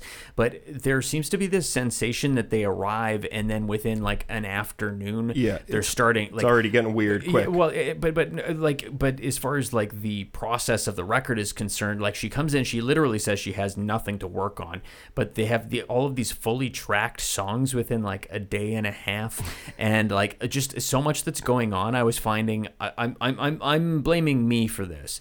I was so distracted by the timeline of this record that was happening, and also there was this uh, it, it, it's it's co-written by a musician. So this should, these should not be problems but there's this thing that happens where every time someone goes to talk to gray and she's like looking out a window they go what are you doing? And she goes oh i'm working on a song. Like every time uh, anyone asks her I'm, I'm working on this lyric. And it's like I, I don't know. I found i found some of that to be a little bit too much. It was I found that the non-horror elements of this kind of not, they didn't really work for me in a lot of cases. The werewolf stuff for the most part I did enjoy though. Um, I, I, I, I, struggled with this one a little bit. I, Yeah. I will have to admit. Um, and a lot of it has to do again. I, I will, I will, I'll take some of the blame on that in terms of it being my baggage. But um, there were things that I liked. I thought the performances, generally speaking, broadly speaking, were quite good. But uh, I did, I on a on a, I think. The, the- on a script standpoint, I, I struggled with this one, especially coming off of Bleed with Me, which I thought was like I I thought really, I don't want to say tender maybe, but like it was, uh, it, it, it, and and it should be maybe mentioned that like Bleed with Me was a from the ground up construction for the director, whereas this was kind of a, a by hire situation. Yeah, like she, I don't. She didn't write any of it. Yeah, and and I do think that to a degree that, that I maybe that might show because there might be not be that intricate knowledge of what the film is about. Um, but I had a harder time. I, I I just didn't get quite as much out of this one between the two pictures. Yeah. Yeah. Uh, I like this one more. Yeah, I- and I and, and I seem to be in the wrong, or not in the wrong, but I seem to be the opposite. I've talked to Yeah. a few people that the, the the it's a it's a flipped position with. Yeah. So like I'm de- I'm definitely For sure. As with all things, I'm never saying I'm right. I'm just Yeah. saying that that's how I saw it. Yeah. And I think the reason the the thing that elevated this one a little bit above Bleed with Me for me is something it's not even in the filmmaking, it's Lauren Beatty's performance. I loved her voice. I loved hearing like the songs that she sang. Um, obviously some of them are pretty on the nose as well, but I still thought that they they were I would I would like to listen to this. like and uh, I really liked watching her process as skewed as it may be. Um, I found that entertaining. I, I obviously like I, I didn't think it was a perfect movie by any means, but I thought that it was just a really original way of going about a creature story, and that's what I uh, what I think I liked most about it is it, you know, there's not a there's a lot of werewolf movies out there. There's not a lot of great werewolf movies out there, and uh, I would struggle to call this one a great one, but it is a really cool, unique look at a at a monster movie. Well, and some of the intrigue that goes into it, I definitely have to give it credit for as well because as it, as the relationship between producer and uh, and talent kind of develops, and there starts to be more intrigue surrounding all that stuff. Like it certainly isn't nothing. Nothing about the construction is aloof. Like it all leads someplace. So that is that is good. I think I, again, I would just identify like I had more problems with it there were private problems than. than Yeah, no, for sure. else. It's uh totally understandable when that kind of stuff can take you out of it. But uh, yeah, she's just she's really good at domesticating monsters. Yeah, you mentioned that, Yeah, and I thought that that was brilliant. Yeah. Yeah, and that's th- that's what I want to see more from her in that in this vein. Mm-hmm. Like, and that's in the Q and A. I asked her if she would do another monster movie, and I guess some people were saying that she should be the one to remake Frankenstein. I'm like, "Uh, I wouldn't go that far, but like I could see a, a, a if she could do a riff on Frankenstein, I would love that. Well, see, that's the big thing is, I mean, for the life of me, knee jerk reaction. I don't know what that like. I have nothing. I have no pitch out loud. As No, much as I, as yeah. much as I'd love to pitch her and have her say, "Yeah, you write it." I don't. Yeah. I don't have a pitch available. But if she had an idea, I'd Yeah, be all ears to see what that's all about. Especially if she was going to be the one writing it, I would definitely like to hear that. I, uh, regardless of what she does, I'm really excited to see all of the all parties, like all stars of all Totally. these. I think are yeah, Lee very Mar- Lee. Marshall and like well, uh, Bleed with Me is just three three actors. I think Bloodthirsty is around six. Yeah, they're very, very, yeah, they're very, very uh, economic. Yeah, little brief, uh, brief, brief setting of Michael Ironside as well. Yeah. he's a frequent collaborator with Michael Peterson, so that was nice to see. Um, but yeah, I really that was a great night. I really enjoyed both of those movies. Um, but I will say, like, I, I got to give it some more time. I, I my knee jerk reaction is to say that I enjoyed Bloodthirsty more. But Bleed with Me, we like uh, I've had conversations with Jeff and John and Jay, and like the more we talk about that one, the more interesting it gets. So Interesting. Okay. Oh, and and I'm there's there's somebody who I've been uh, a couple of friends who I, I follow on Letterboxd, for instance. I don't I haven't even talked to them about the movies. I've just looked at their scores, and I know that we have flipped perspectives on Yeah. that. And I'm very curious to talk to them about that because they're people who I would have presumed to have a completely flipped like like to be on my Yeah. way of thinking of things. So I mean I I'm I'm definitely open to it's. I mean doing a festival is a lot of movies all at once. so, exactly. You know. Yeah, for sure. All right, moving on to Friday night. So we had three films this night, and starting out with Jumbo, which is a this is I would say is our most art house film of the festival. Um, but it's a it's a French film about a young woman who develops a relationship and a, a love for a carnival ride. And that's about the size of it, isn't it? In terms of like broad plot, you can't really. I mean, it as it is a love story. Like most love stories, especially cinematic ones, if if the focus is on the relationship, there's not too much to discuss because we need to spend all the time with the parties involved to appreciate the love that's supposed to be being looked in on and like this you know this relationship that we get swept up in.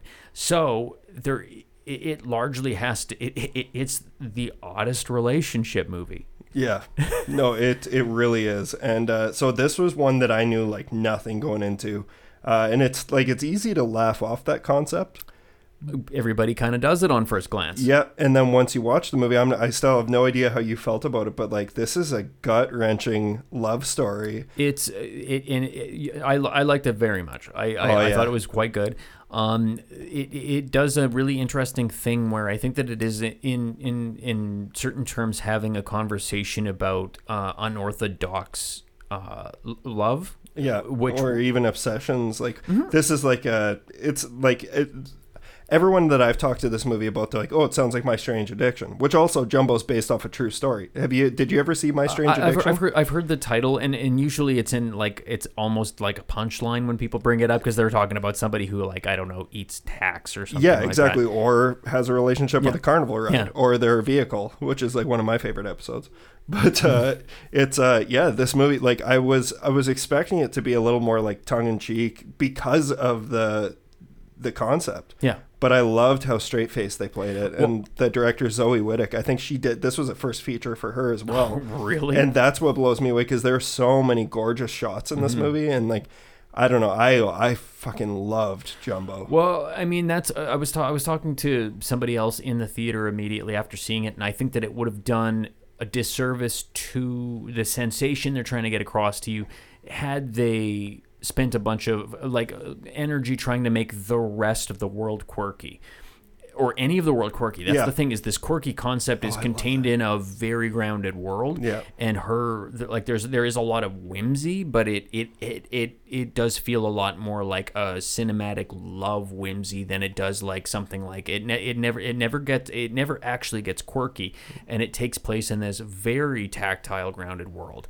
And it kind of forces you to eh, take it on those terms, which never lets you. It never really lets you balk at the concept. It doesn't give you room. You're too close to the star at that point, and you follow her to eh, like you follow her around enough to know that she is on a tilted perspective from the rest of the world.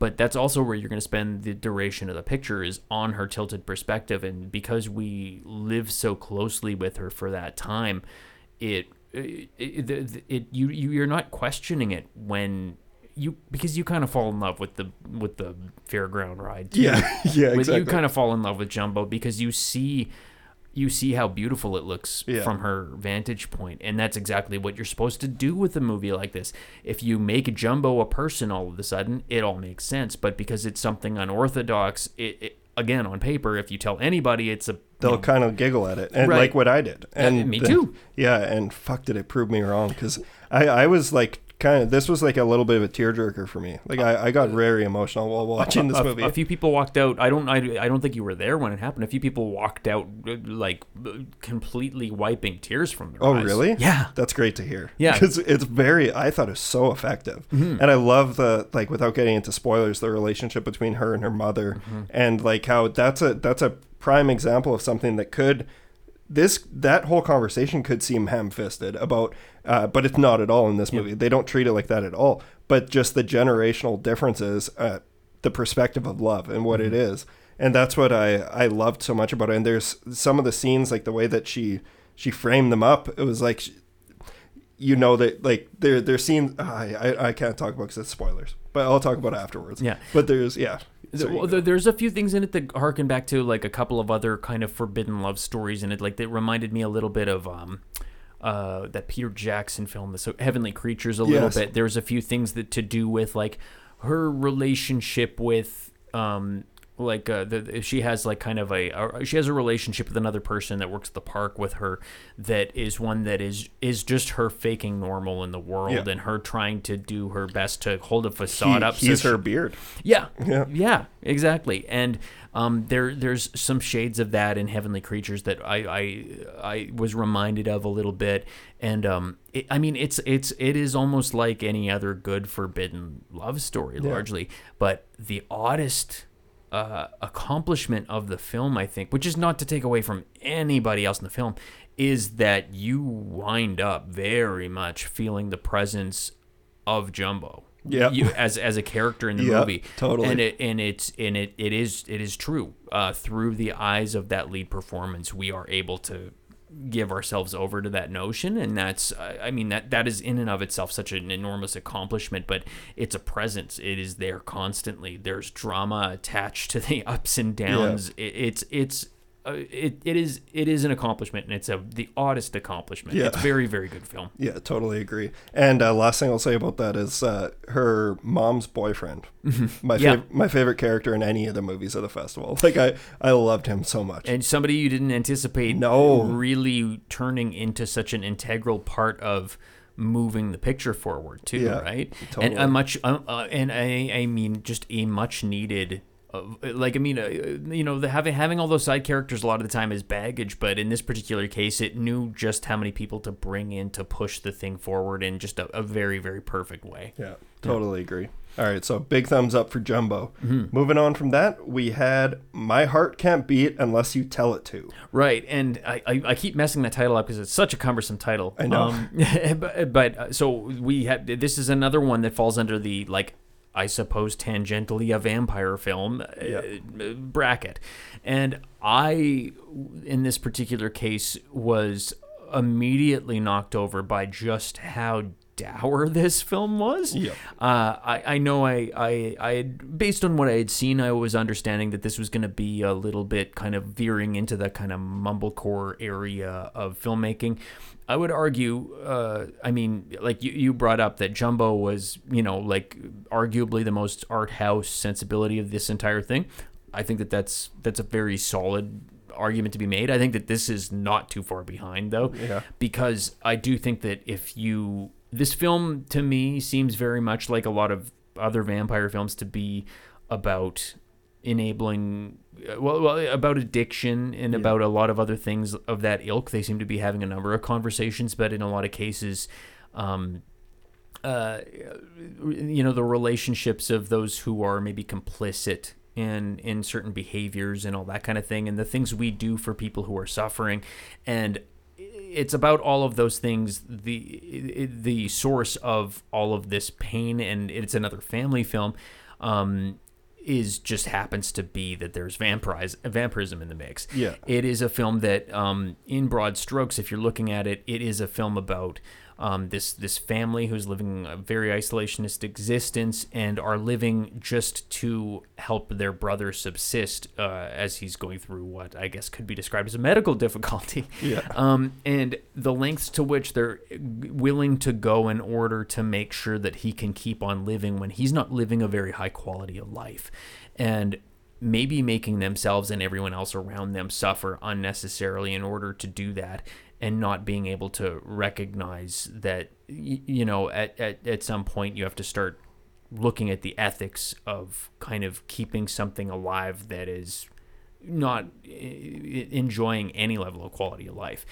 And again it just so happens that that problem is vampirism which is the least sexy vampirism that we've seen cinematically in recent years. Yep i would agree with that for and sure. so in this particular case it is about this this one this this very very meek and very emaciated vampire character who cannot look after itself. It is border kind of like bordering almost on invalid status yeah. um, with his older brother and sister. And we never really get into the backstory of how this all started. But his brother and sister are his keepers, and they look after procuring all of the blood for him that's necessary to keep him kicking.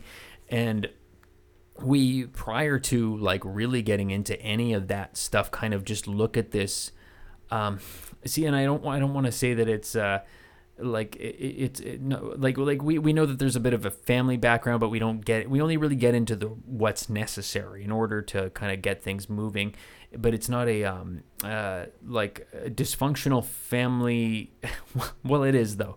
I don't know there's a lot of ins and outs about this that i i don't I, I see you can tell I'm getting uneasy about it because I feel really at ends with judging the family after spending so much close time with them. Yeah. And I don't want to say they're bad people, which I think is a testament to just how affecting I thought this film was.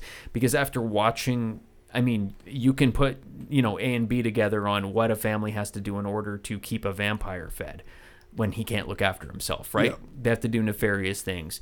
But after watching that come from a place of love over the course of an entire film, I feel very reticent to like just completely say they're a bunch of monsters, even though clearly they are. Um, and Yeah. we're treated to these these really really uh, really depressing moments of this vampire who's kind of a grown child because he doesn't have access to the outside world talking about being able to hear children playing in the street during the day and how he he he just really liked to take part in the world and them explaining that over and over again that he can't take part in the world which begs the question well w- what are we doing here it was so sad Oh, I know. This is an insanely depressing movie, Mm-hmm. which makes total sense that I would fucking love it. Yeah. Like, I loved this film. And uh, I love the different dynamics between, you know, and I, I want to mention Patrick Fugit, like being the lead. I think he's one of the most underrated actors. But I also had this conversation with a couple people during the festival is that to me it feels like the guy has range like he could he could do a lot of a lot more than what he's doing but that leads me to think that he just wants to do roles like this he wants to tackle films like this or and um I thought his performance was amazing, and so was uh, I blanking on the sister's name, uh, but I thought that all three of them were so good. uh, across the board and Yeah. and again like I, th- I feel like this is this is one of the reoccurring there's a few reoccurring things over the course of this festival and one of them is f- there there was a lot of family films there's a Oh, lot yeah. of isolationist Yeah. films a lot of family films and in terms of one that really got to the heart of this almost felt like it was sometimes bordering on like Bergman levels of melancholy. Like it really. That, that's one of the reasons why I would. Its its level of concern with existential sadness was this was the stuff of early art house and it and that's that's that's one of the reasons why this one to me is like it, it it's up there with jumbo in terms of, i think like jumbo jumbo's like it, and it was really interesting pairing this right next to to Jumbo actually because Jumbo's sensibility was such that it was such a unique tilt that I mean clearly it was for an art house audience for sure. Yeah. This one is is more of like kind of it it harkens back to art house of days of yore. It's just it, it like they don't even really make them like this anymore. It had something about it that was so uh, like next next level like and existentially bothered and not in discussion because a lot of it isn't out loud like i mean it is it's silent rooms it's not people talking about the nature of existence and all that kind of Yeah. stuff it is showing through actions those discussions and the film breathes. yeah, really, really does. And um, nobody gets off easy. Everybody who's brought in is brought in in a in a situation like any any if you can tell that if anyone is being focused on they are going to be broken in some fashion at some Yeah. point and it it, it it was it's the I- maybe the maybe the toughest film of the entire festival which I was happy to see Yeah. very much That's yeah. I guess I didn't really think of it that way. This was one that I I saw before, and I yeah, it was just even better on the big screen. Mm-hmm. Um, but I just was so mesmerized by it. Like this is it's without a doubt it's one of my favorite horror movies of the year. Yeah. and It- it's it's- just very much my thing. It, I, I I think that uh, again I brought up the mumblecore stuff. I think that that has had a really hard time finding its way into horror. Yep. Um, I think this is unapologetically a horror movie because there's a lot of really horrific stuff in it. There's some brutal stuff in this movie, but I think that this is for the life of me now. I'm, I, I might I might turn around in like a half an hour from now go oh I forgot about that.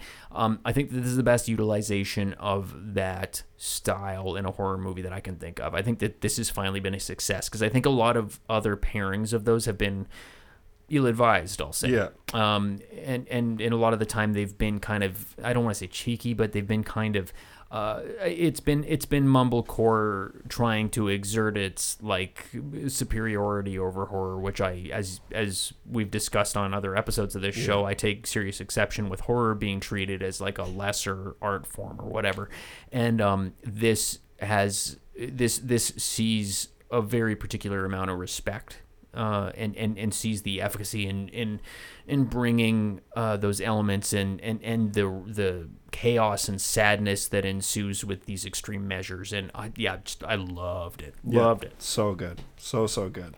Um, unfortunately, I'm going to have to send you on your own for the next one.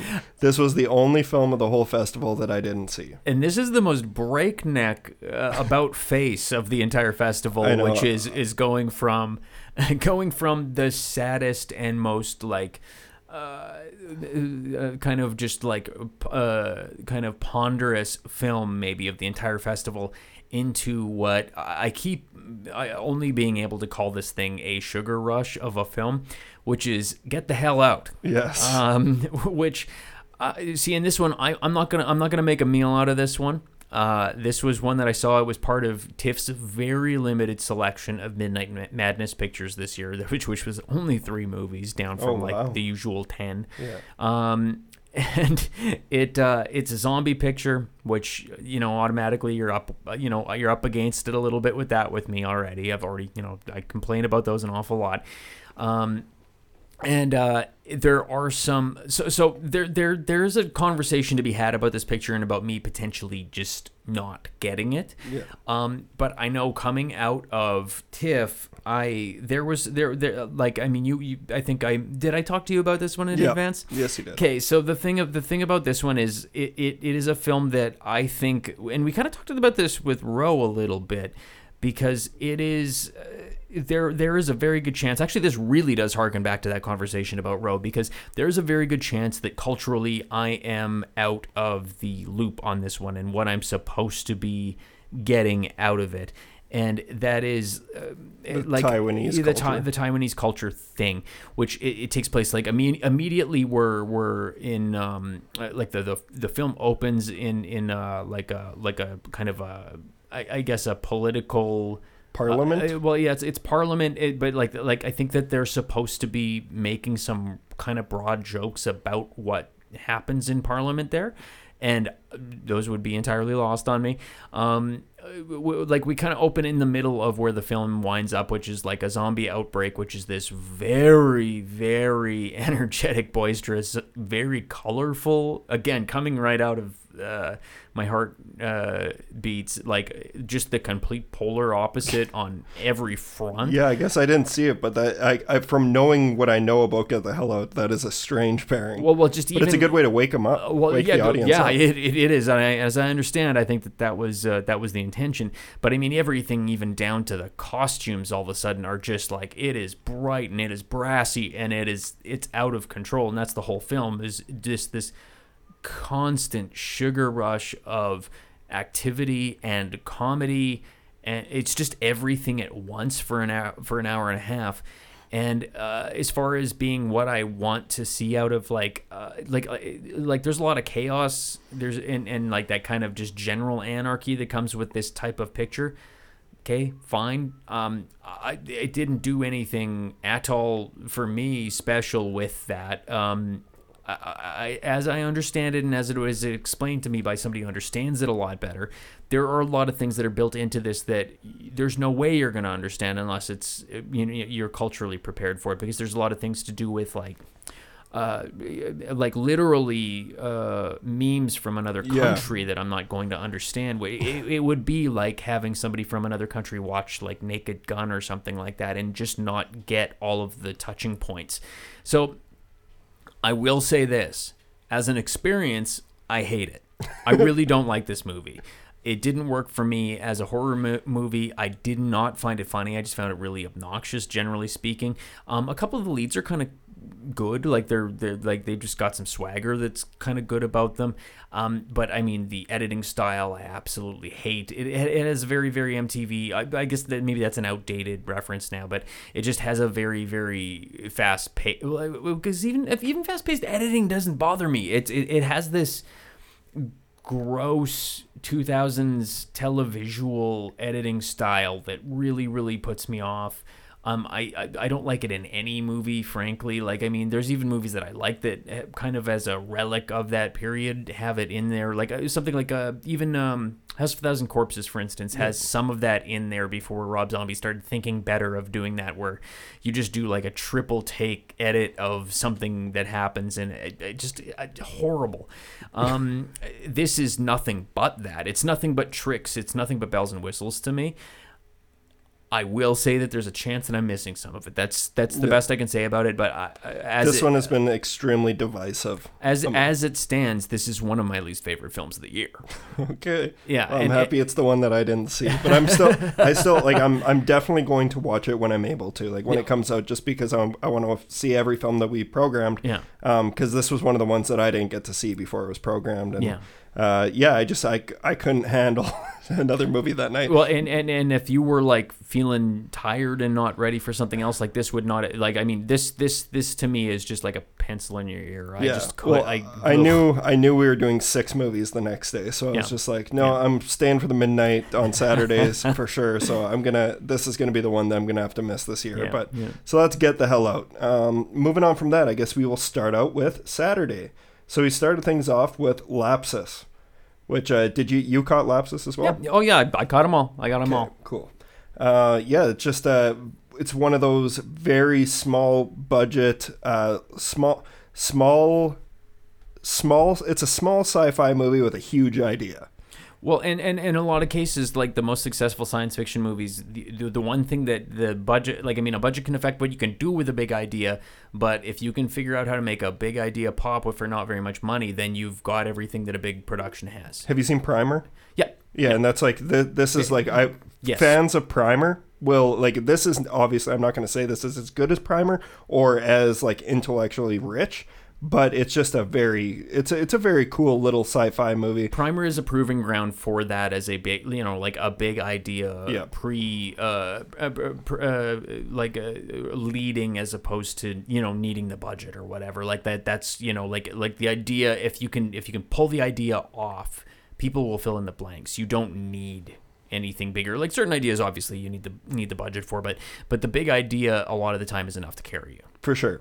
And this is like I don't know how familiar you are with Black Mirror, but this I've heard a lot of comparisons and I think it's pretty apt that this is like one of the better Black Mirror episodes. Like it's just it it's got that feel where there's a a new type of technology, the world's in a different place and we're learning about it through this really interesting Tony Soprano esque character. like that's like probably my favorite thing about the movie is they start you off with a guy who you can learn all of these scientific things with because he he's he's has no idea what's going on either. It is a master stroke in a science fiction movie about a very and, and about a very particular type of technology that you need to learn about as you go to have a luddite be your your vehicle because he does need to slow down and have everything explained to him which what a godsend Yeah, To- to- totally, totally, and that that's I think the strongest elements of the film is that uh, I I really I liked the main character and the way that it was structured. Like it, it was an opportunity to have an a, like an unorthodox main lead Yeah, as well because sure. he's not a regular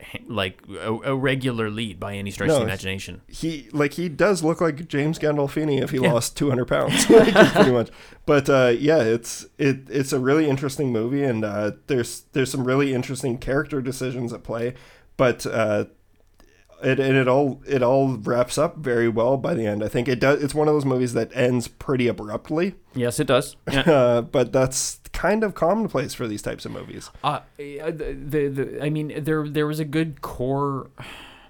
I do like the some of the relationship stuff between so the so the the, the lead character this the well, the Tony Soprano esque Yeah. character um he is largely doing what he's doing uh in in in, in the film his motivations are familial and another family film Yeah. um familial in nature and uh, also we get kind of an interesting side bar ab- about another kind of uh, technological well it's not a technological advancement but just like a some some other stuff to feed into some future paranoia to do with his brother which is really interesting in terms of some healthcare system stuff uh, that are hopefully not in the near future for all of us.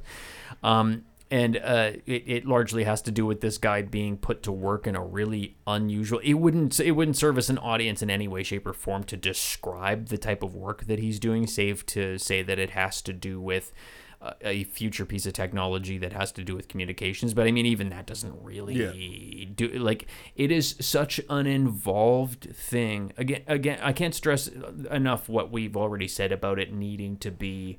Um, explained to you as you go. If you break down the actual exposition of the film that you're getting as you go, it, it, we we would be describing the film for 45 minutes because you are constantly being fed information as you go. Yeah. It, it, and it's all necessary in order to understand what the hell's going on. It is very dense. It's a very dense picture. Yeah, totally agree. So that's a really interesting sci-fi film that you could check out if you are interested.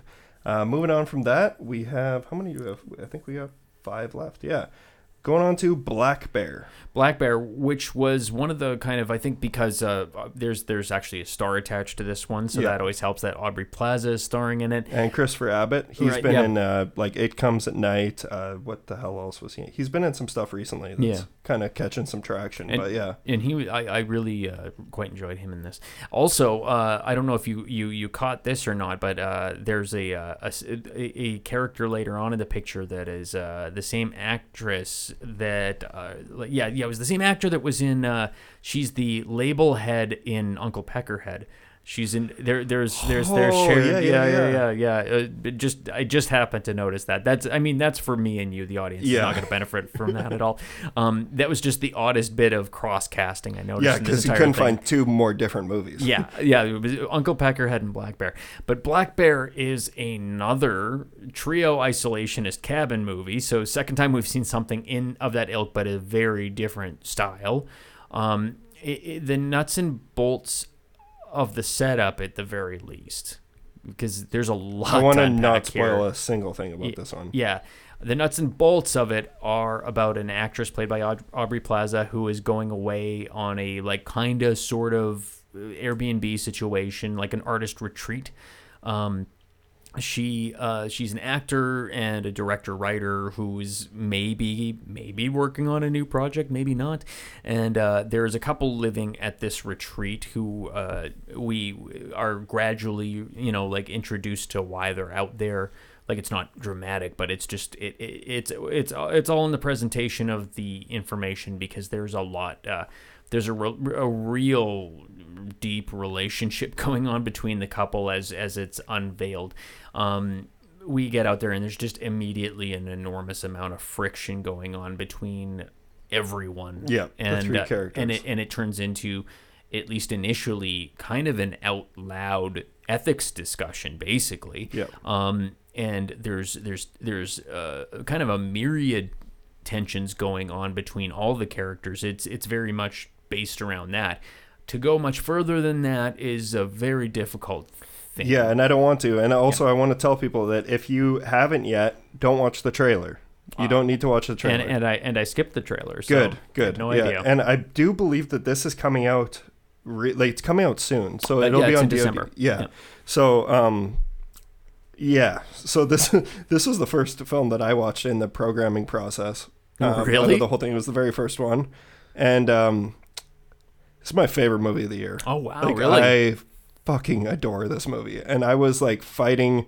I was fighting for it to get played, but then it, it came up about how we have a lot of other art house films being played, and um, I was so so happy to see they got in Mm-hmm. j- at the last minute, and then it ended up becoming like whenever John was on the t- on the radio or he was on CTV, they were talking about Black Bear. So I was like, hey, motherfuckers, listen to me. I, I can tell that this is the type of flick that's going to generate a lot of like for a very particular crowd that's going to get a lot of attention. I think. Totally, and I think the one of the main reasons you already mentioned is that it has a recognizable cast, like Aubrey Plaza. Everyone knows who she is, but uh, I have never been a fan of Aubrey Plaza, Okay. and she fucking blew me away in this movie. I think that she was tremendous. I think this is.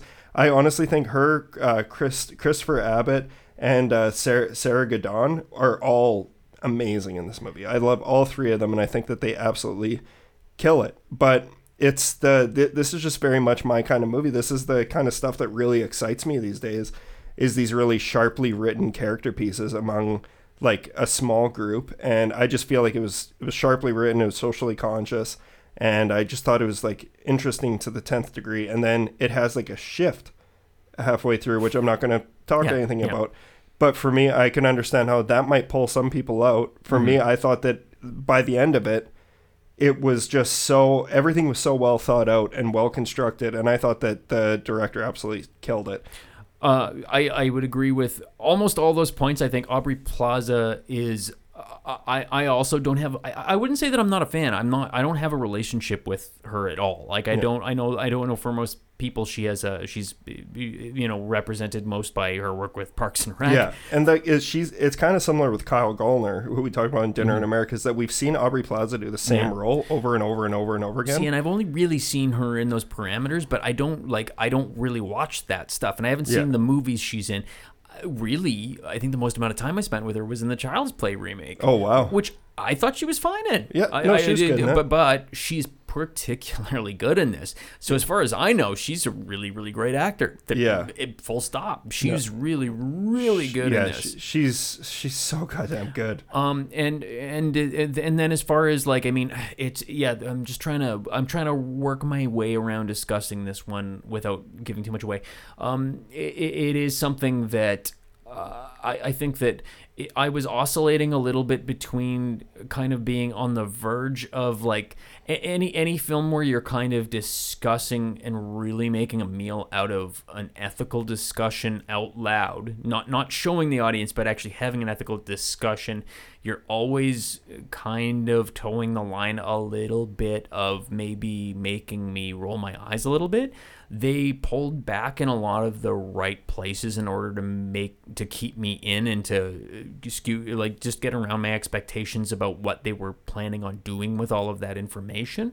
And um and so i really really enjoyed all of that stuff. There are things to do structurally with the film that left me in one way not entirely satisfied not thinking anything they did was a mistake necessarily but and, and maybe off mic we can talk a little bit about yeah, it but we're, we're gonna have to afterwards. yeah, yeah. Um, it, but but it, it like not just I, I it left me wanting in a little in, in a very in a very particular way actually. So ultimately, I really did like it very much, but it just there was there was there was a few things about it that just I. I would really like, and I don't think that you should ever need this from the creator, but I would like to have it explained to me a little bit yeah, and I and I and I do think that occasionally that can read a little bit as a. You know, That's not a good thing if you need someone to explain it. necessarily. But what I can say too, though, is that on uh, like I know you shouldn't, you also shouldn't need two viewings to get a movie. Mm-hmm. But on a second viewing, that like I picked up on so many other things, even in the first half. I can see how you would. Yeah, that come that come into play later on, and it's down to like little looks that that Aubrey Plaza makes, or like little like things that Christopher Abbott says, and it's all so like. It just everything about it felt meticulous the second time around. I don't think anything was left up to chance. It doesn't. No. definitely doesn't feel that way.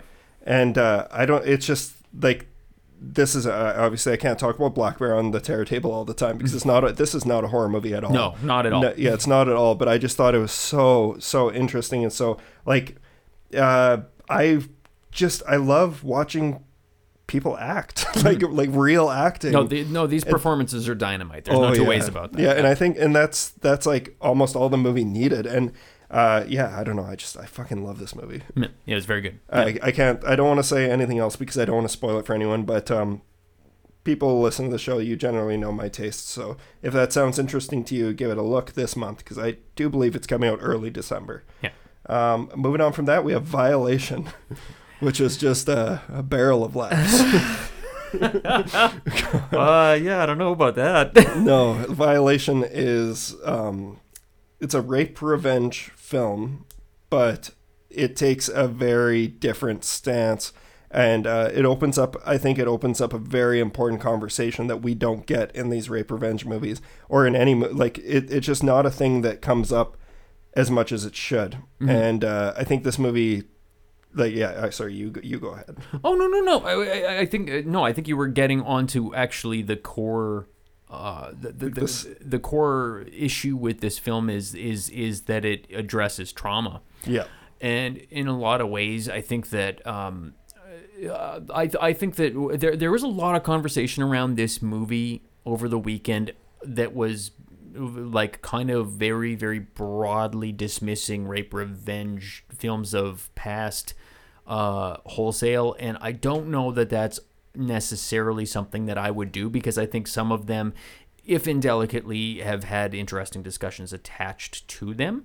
but this Just film, different. Yeah, Yeah, very different, and, and and and not well in a lot of cases. Yeah. But that doesn't mean they didn't try sometimes. Yeah, for sure. And I think that there is something to that, but this is a film that was by construction. It, it is it, with without question. It is a it is a rape revenge film, and I th- and and confrontationally that. And I think that especially in the climate right now, I think that there isn't a lot of appetite for making that kind of film, which is kind of interesting because I do think that we're at a time where the I, I- I think that the audience is maybe ready to have an adult conversation about that, and uh, or or no, I shouldn't even say that.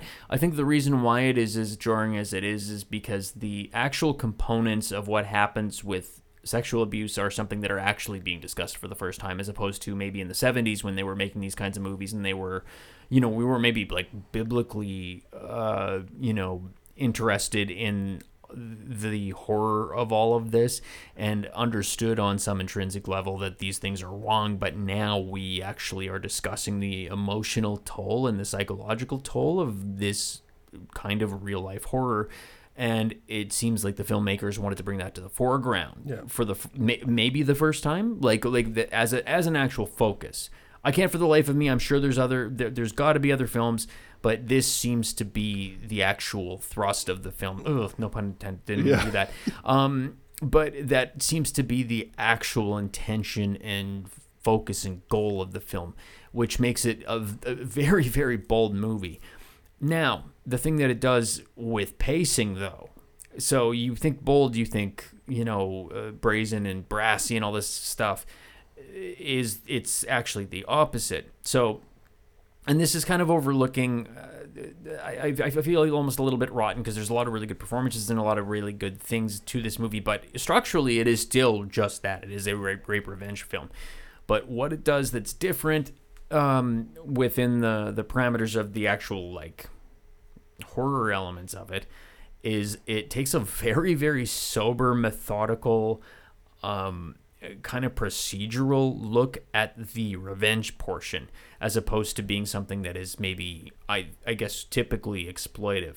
It kind of gets into the the really tough yeah, actually, hold on. What, what did I say was the toughest film? Uh, My Heart Beats. Yeah, I'll take that back. This is the toughest film of, yeah, of that's what I thought too. Yeah. I thought this one is Yeah. emotionally draining to the It, it is, and I, I mean, we're like again harkening back to Lucky a little bit. This is, I mean, obviously this is on the nose as well, but I don't feel like I can level that criticism at it because No. that's not like this is. I mean, I think that this gives someone who maybe is maybe ethically slippery about this type of thing a lot to think about yeah. and I don't know if that's what they intended. I don't I don't I don't know what anyone who would make a movie like this is maybe intending. I don't think that's the point of it. It is the emotional resonance that everyone should understand about how awful Consent works. yeah, how consent works and how awful uh, forcing forcing your wants Yeah. on someone else without that consent is. And I mean, I'd like to think that I'm never in the company of somebody who needs that explained to them. And I also know that that's not the truth. And Yeah. what a horrible world we live in that these movies need to happen. Like it, that, that, and and that's that's that's in in in large strokes that is what the film is because it's uh, what it does that's exceptional and i think un, not you know prior seen is its focus on no one ever enjoying any part of the process of what goes on in this in, in this just this onslaught of bad feelings. There's nothing to be enjoyed about any of this and and it's not about that. It's you know there isn't anything sensational about the movie which typically that's what you would use to sell a movie like this is the you're selling it's a tabloid style of selling something. There's none of that available. It's only sober cold hard light of day stuff and Yeah. it's a really tough movie as a result Yeah, it totally is. And I think one of the like this movie does so many things differently than others in the rape revenge subgenre. And uh, I think the mo- most importantly, it's the discussion about people close to you being the perpetrators. yes And oh you know, it's another that? it's Yeah. another it's another familial th- another familial story of sorts. Mm-hmm. It's not yeah, but um, I also thought it was just very interesting on Madeleine Sims-Fewer, who's the co-director, co-writer of the film. She also stars in the film. She's the main, the protagonist, um, who we get to see do some really horrible things. And uh, as much as like that is like pretty much the back half of the movie, it's very it's very interesting. But I did like in the Q and A they had mentioned that the point of this movie is to make people realize that revenge might not be worth it. Oh, Like- I'm glad you brought that up Yeah. that, that- the- during the Q and A, which was very good, by the way. Thank you. Um, the uh, but it, it it made me recall. I feel like may, if not on this show, I've discussed it on another show. One of my favorite films that advances that notion is uh, Blue Ruin. Yeah, Um, so good. Which which I think is a I, I'm I, I I hope that that's a that's a cultural uh, point of interest that is maybe coming to pass, which is the realization that revenge is not glamorous. There's nothing Yeah. about it that, although in this particular case, when it comes to like the travesty that is is performed on her, like you want to see, like it, it, is the sadness attached to that, and because she doesn't get to feel she there there is no feeling better about something like this. There is there is only wreckage when it's all over. And that's uh, uh, doing that to someone else is it, it's the worst thing you can do because the revenge has this sensation like block letters revenge looks great and it feels good and it just you know like the way especially the way we've always spun revenge cinematically You want to see people get their comeuppance. yeah, but in in reality, that is there's a futility. Like I mean, that that that turns into absolute existential dread because you're just chasing something that doesn't exist. You don't get to feel better about something like this. Whereas like Blue Ruin, I think is like a film that really uh, really explores that in a really interesting light and i think it was the first time i remember really being cognizant of feeling like that was the discussion and i thought that was so important and so cool and i still do Yeah. in this particular in this particular case that being utilized within the realms of rape revenge makes it so heavy and feels so it really does feel awful and it makes you like i mean i hope that that to maybe somebody who needs to have it occur to them makes them realize the gravity of this situation. Because it is like you know people who don't who maybe don't see you know that that that direct line between what goes on in so-called rape culture and you know the the, the line that eventually leads to an actual violation. Um like they're the ones that need to maybe understand that you know like words have weight uh Yep. attitudes turn into actions all that type of thing and it, like i mean i you know like it, it is like you know films like you know this having to exist or having to have that conversation that exists in lucky the fact that we're still doing this is so unfortunate but um in this particular case like i mean i this i mean if you're going to get that across to somebody who needs that message i mean violation's a powerful vehicle that's for Yeah. sure No, I totally agree. I I loved it, and uh, like, I think it's an extremely powerful movie. That's what I meant. it- it's crushing. It's Yeah. crushing. It's Yeah. It, yeah. I, I I I walk I walk back my original statement. This is definitely the toughest film of the yeah, entire and festival. uh, but I still do. I definitely recommend it to anyone listening who that sounds kind of interesting. And keep in mind, I I've never been a fan of rape revenge Mm-hmm. movies. I'm sure, like, of course, I like like Last House on the Left. It's a Mm-hmm. decent movie or whatever, but. uh it's just these are never the types of movies that I jump to, yeah. and uh, this one had something really original and fresh to say. Well, and that's the thing is like typically those have been in a lot of things in the exploitation kind of avenue. A lot of the time, like really, really hard things that nobody in society wants to talk about get talked about there first because you know that it's you know border you know back back back when free speech was well not free speech maybe but like when certain ideologies were um, more readily available near pornography or something like Yeah. that. Like that's where you were going to find people having discussions about that stuff. And so there's like uh, they have their place, but in this particular c- case, like I mean, there was that's also the best place to get away with doing something deplorable just for the sake of doing it. And a lot of these movies, like I mean, they are eye rollers because it's just like, why are we even doing this? Exactly. So when I said like I I think that dismissing that subgenre wholesale is something that's maybe I, I think done often enough that I sometimes like go like oh yeah pump the brakes. There's some interesting stuff going on here. That's not to say that I think that there always is because usually I mean usually it's just like a, it's a it's a scummy neighborhood to hang out in. There's no two ways about that. No, no doubt. All right, final two. So moving on from Violation, we have the fluffiest movie of the festival, which is The Paper Tigers. Uh, the Paper Tigers is basically it follows uh, three rusty ex kung fu masters. Would we? or would or we say? gung fu, I guess. Gung, gung fu. Sorry. Yeah. Um, but they they are people who grew up in like what that what do they call them? It's not, it's not sensei. Uh, no, it's something else. Oh, oh, oh, oh, oh, oh, yeah, yeah. It's on the tip of my brain. Sinhai or oh god, I can't remember. Uh, I'm, I'm, He's essentially their, their it's essentially the sensei. Yeah. Yeah. And uh, he is murdered, so it's all about them getting the band back together. To It is a band back together Yeah, film. it is. Yeah. And uh, so the three of them, they get back together to try and solve and avenge the murder of their former sensei. Right. And uh, I, I, there's a lot going on here. Uh, the, the- stylistically, this one I found kind of a little all over the shop. There was there was like uh, even I, I still distinctly remember when I thought that there was a the first very jarring change of tone because I was really not digging it, and then there was a joke that got me really good. I actually don't remember the joke, but just um, when the sensei dies and they go to his funeral, there was a joke that happens almost immediately upon the funeral beginning that got me really good, and I was like, that was a really jarring sense of humor change, and it does that a lot Yeah. it's all over the damn place as far as that stuff is concerned and and so as a result i think that the results vary an awful lot Yeah. And I, which is not to say that there's some things about it that I liked very much. I think that all of the leads are really charismatic. I think they're really, really fun uh, people to follow around. Agreed. But uh, the, the the the humor not being cons- there's such a huge consistency issue with everything to do with this, and the way they're trying to posit it. Like I think maybe I'm pulling this from the the Q and A that took place afterwards, which was delightful. I really enjoyed the Yeah, Q&A. that Q and A was awesome. Yeah, Good work, John. but but I definitely like that. I, th- I I believe they referenced Shaun of the Dead more than once, which Oh I am God. I'm scratching my head over. yeah, I was like, what?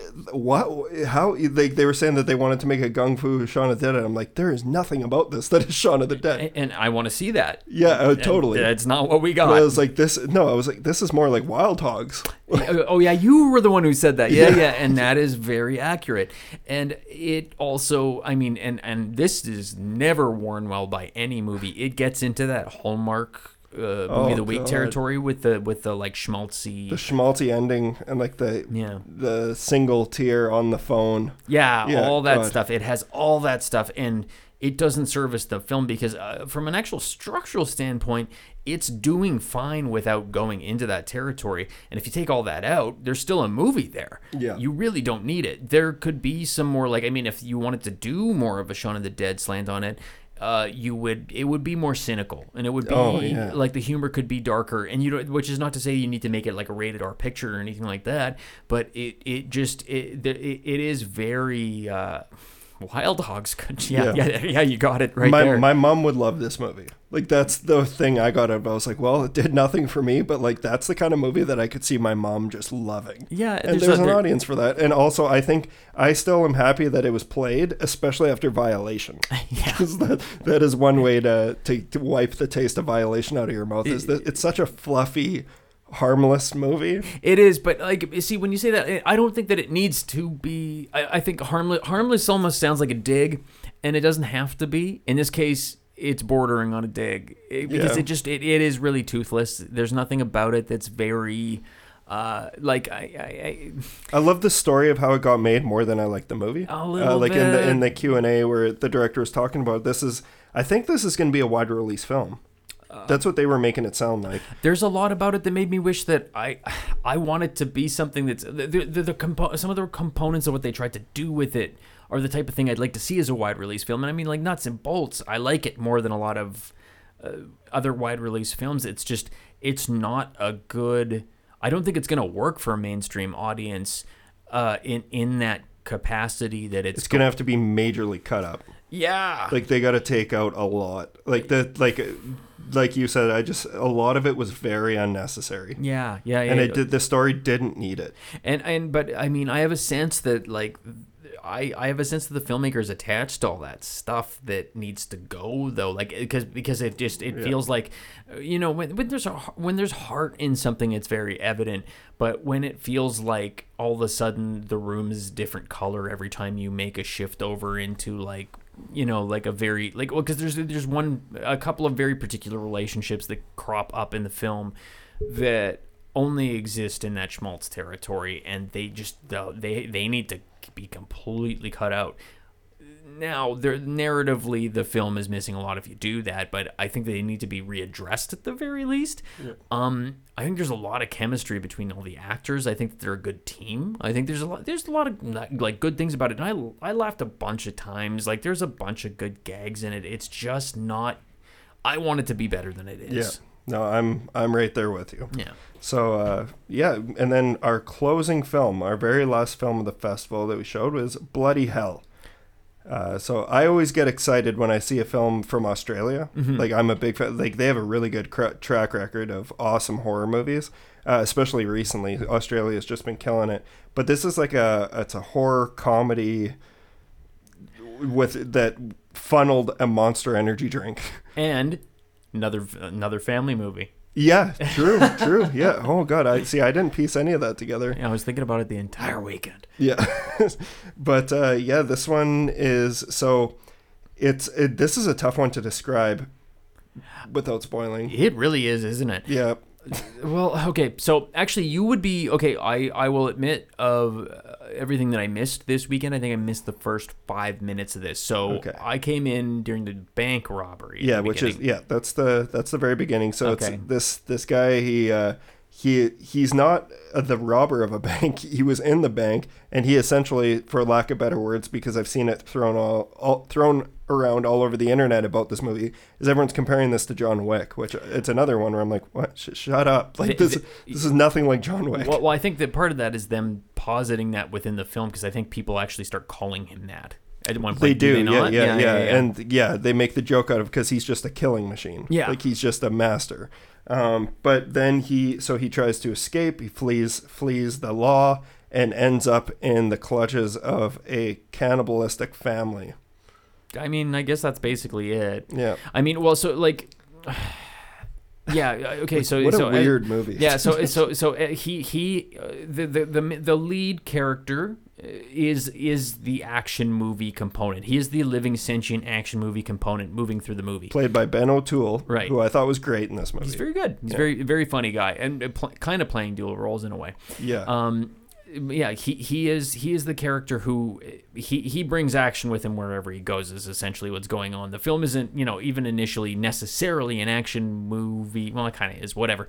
He, he just he he wherever he goes violence ensues is kind of Yeah. what's going on. And he has a background that they touch on very briefly. I don't know if i missed it in the first couple minutes but they kind of talk about how he has a history in the military or something like that. Yeah, well, I, th- I think that was all. I could be wrong because this was also a midnight movie after watching 14 other movies, Yeah. so I was tired. Um, but I could I could be wrong, but that's a lot of stuff that's just explained through dialogue. okay Like, so i might not have missed a bloody thing I don't think you did. Um, it- it- it- as as you're going, they feed you information as they want you to have it, which is kind of explaining away through just a bunch of like uh, news reel exposition why this guy is a killing machine, and he has like a he's I don't know if he's like Black Ops or something like that, but he's just he's he's you don't don't you know if if you were in opposition of him, make sure he's nowhere near a knife or a gun. He's very dangerous, and uh, in this yeah in this bank robbery situation he's in, he he winds up in in prison for a little bit, and then he upon leaving just he wants to go and live his life someplace else, and through a confluence of very funny events, he wi- winds up in Finland, and as Mitch already mentioned, uh, not very safe for him to be there yeah. and through through again like it, it, the type of stuff this reminded me of was a little bit when it gets really hyperactive it was bordering on being i can't remember their names but the directors of like the crank films Oh yeah, That that's dude. exactly what I was thinking. And mom Yeah, and dad. yeah, Mom and Dad, uh, yeah. I can't remember his name, but uh, or Um, their names because yeah. yeah. it's two. yeah and, and and to me it had a little bit of that but a steadier hand and i think like like when those movies are fun they're fun but like they're just they're making mistakes constantly and this isn't quite that out of control. Like it it's it's it's vibrating with energy, but it's not shaking so much that it's spilling its drink, which is really nice because Crank is just like it's Too not- soon, it- too soon, man. Too soon. It was only an hour ago where I spilled my oh, drink. oh, haha. I didn't even Alright, do that on purpose. Um, but it's it's uh, very, like a, a couple of spots reminded me of that, and actually in some of the editing, like that I mentioned earlier, there was some stuff in there that I didn't love, maybe. But surprise, well, maybe not surprising. I have no reason to be surprised. Some really good shooting, like some of the Yeah. some, some of the filmmaking and like uh, just uh, uh, like uh, some of the re- it it kind of takes like visually a very moody turn when he gets to Finland and things get very dark and all of a sudden turn into a horror movie. Um, it, there's some really good looking filmmaking in it. Um, again, where some of that falls apart from a like nuts and bolts standpoint is maybe in the editing room a touch for me, but n- not to the point that it's a huge problem. And then as you're fed more information about uh, the uh, circumstances that he's landed in, and it does turn, it just it's not like they find excuses to all of a sudden blast you with more action movie stuff uh, as it moves forward, but it it definitely feels more like a kind of like a survival and, and a very very bleak survival horror movie for a, one that looked like you were going to have this guy i think that's kind of half the point you know they posit him as this like untouchable action hero but they they put him in a compromised position very quickly. And and all of that is kind of a joy because it's one of those movies where it's working. They found a way to make a guy in a room uh, in a hopeless situation work for a really good extended period, and it does work the entire time. Oh, it does. It does. Those Yeah. are, that's my favorite part in the movie is when he's when he's strapped. it's very It's good. the cover of the poster, but when he's Yeah. when he's tied up, like Yeah. that's oh my god. There's a, there's a, like two moments in that where I was just killing myself laughing. It is so funny. Yeah. It really works. There's a lot, uh, not unlike where we started with Psycho Goreman. Um, Great was- way to end the fest. Yeah, yeah. The, the bookends on this thing were great, and Yeah. they were two movies that were not the ones I was looking forward to the most, and probably like even more than some of the movies that I really loved, maybe enjoyed more. Like I, I just, just surprised you. yeah, and, and especially uh, like for me, these days are very long because I'm working at them. Um, I didn't anticipate sitting down to this like frankly obnoxious movie and really really getting into it, but I thought the performances were great. The filmmaking was a cut above what I was expecting. And in terms of like it being a pretty consistently funny movie, I laughed a ton. When it gets brutal, it's got some blunt force trauma to it for sure. Um, uh, I I enjoyed it a damn sight more than I thought I was going Yeah. to. I actually Ditto, really man. really du- really Yeah. dug it. Yeah, I just mirror everything you just said because yeah, it, it, I feel the exact same way. It was a ton of fun. Mm-hmm. So that closes out our 2020 11th annual Saskatoon Fantastic Film Festival. Uh, but before we close out, I wanted I asked you to come up with your list of top three movies of the whole festival. All right. Now, bear in mind, I do not think that these are necessarily in order. Um, because I'm still trying to. It's December already. I got to get my year-end list together. Yeah, yeah, I've this. been slowly putting it together. I think all three of these are going to end up on my year-end list. Yeah. probably. I'll do them in do you, alphabetical do you order. do uh do you do like all movies in general, or do you do one horror list, one No, I just do all movies in Okay. general. Um, Although this year, because of Fantasia, I've seen so many horror movies, I probably could. There's a lot of stuff that didn't end up making it to the fest that I really dug, that I think were maybe in contention, but for rights reasons didn't end up. But there's there's there's a there's a batch of horror movies that haven't been released yet that played at Fantasia that I think that listeners have a lot to look forward to for I'm sure. writing one down right now because I want to ask you about it if you've seen it, Mm-hmm. uh, because I know it was potential for us, but we didn't play it. Okay, yeah, yeah, we'll, we'll, we'll, we'll, we'll revisit. We'll Yeah. So for me, and I'll do this in alphabetical order. Uh, Dinner in America, uh, which, yeah, that that, that I know that one's going to be on the year end. No question about it. Dinner in America, My Heart Can't Beat with Unless You Tell It To, and Roh. Those are my, my top three. We're uh, we're two. We, we got two of the same ones. All right. So hit me. Uh, in third place, which yeah, not not even in order. Uh, Dinner in America. I fucking love that movie. I loved it so much. I can't wait for people to see it and uh, to hear more people talk about it. I think it's going to be kind of an aftermarket hit. It's going to be one of those ones that like it doesn't have an immediate hook, and I think it's going to be hard to get people to see it. They're not going to understand why they should see it until they're sitting down watching it, and they're going to go like, "Oh, I wish I would have seen this in the theater," and they yeah. will have missed their opportunity Yeah. to. All right, so I got Dinner in America, My Heart Can't Beat Unless You Tell It To, and Black Bear. Uh, and I knew you were obviously based Yeah. on what you said earlier. I knew you were going on Black. Yeah, I just loved it. But I love, like, honestly, though, this, it, it's tough narrowing down three because I love Roh as Mm-hmm. well. Like, loved Roh, loved Violation, loved Bleed With Me, Bloodthirsty. Like, there's so many great movies this year. It, it was it was a to, really to say year. Uncle Peckerhead was probably or no, sorry, Paper Tiger is probably my least favorite, but like Mm-hmm. even that, that's still like I wasn't mad about it. like I said, I think there's a lot of nice things about Yeah. the movie. Like that was one of my. I think. I don't know if I have a least favorite necessarily. I'd have to think about. Eh, Frank, just saying Frank, it that might be those- Frank and Zed for me. really? Yeah, maybe. Yeah. yeah, I don't know. I just uh I just enjoyed all the movies. Yeah. To an extent. Even the one, Yeah. even the ones I didn't didn't dig overall, I enjoyed the experience of Yeah. watching. I don't. I mean, I I I think that the the festival is something you can set your watch to Yeah. every year. I do think that uh, there's a there is a bare minimum of quality expectation that exists with Saskatoon Fantastic that I think because of how the amount of screenings and everything like that, it's really hard to beat because it's just been you know better than anyone else. The lineup's been beat up to death. Arguments have been had. Blood's been shed. Oh, and yeah. like it's it is the way it is for a reason. And uh, going into eleven years. I don't remember the last time. Like I can't remember. I can't ever remember having walked out of a screening and going like, "What were you thinking?" Like, no, like even if I hate the movie, I still understand. I understand why. why it's playing. Yeah. Yeah.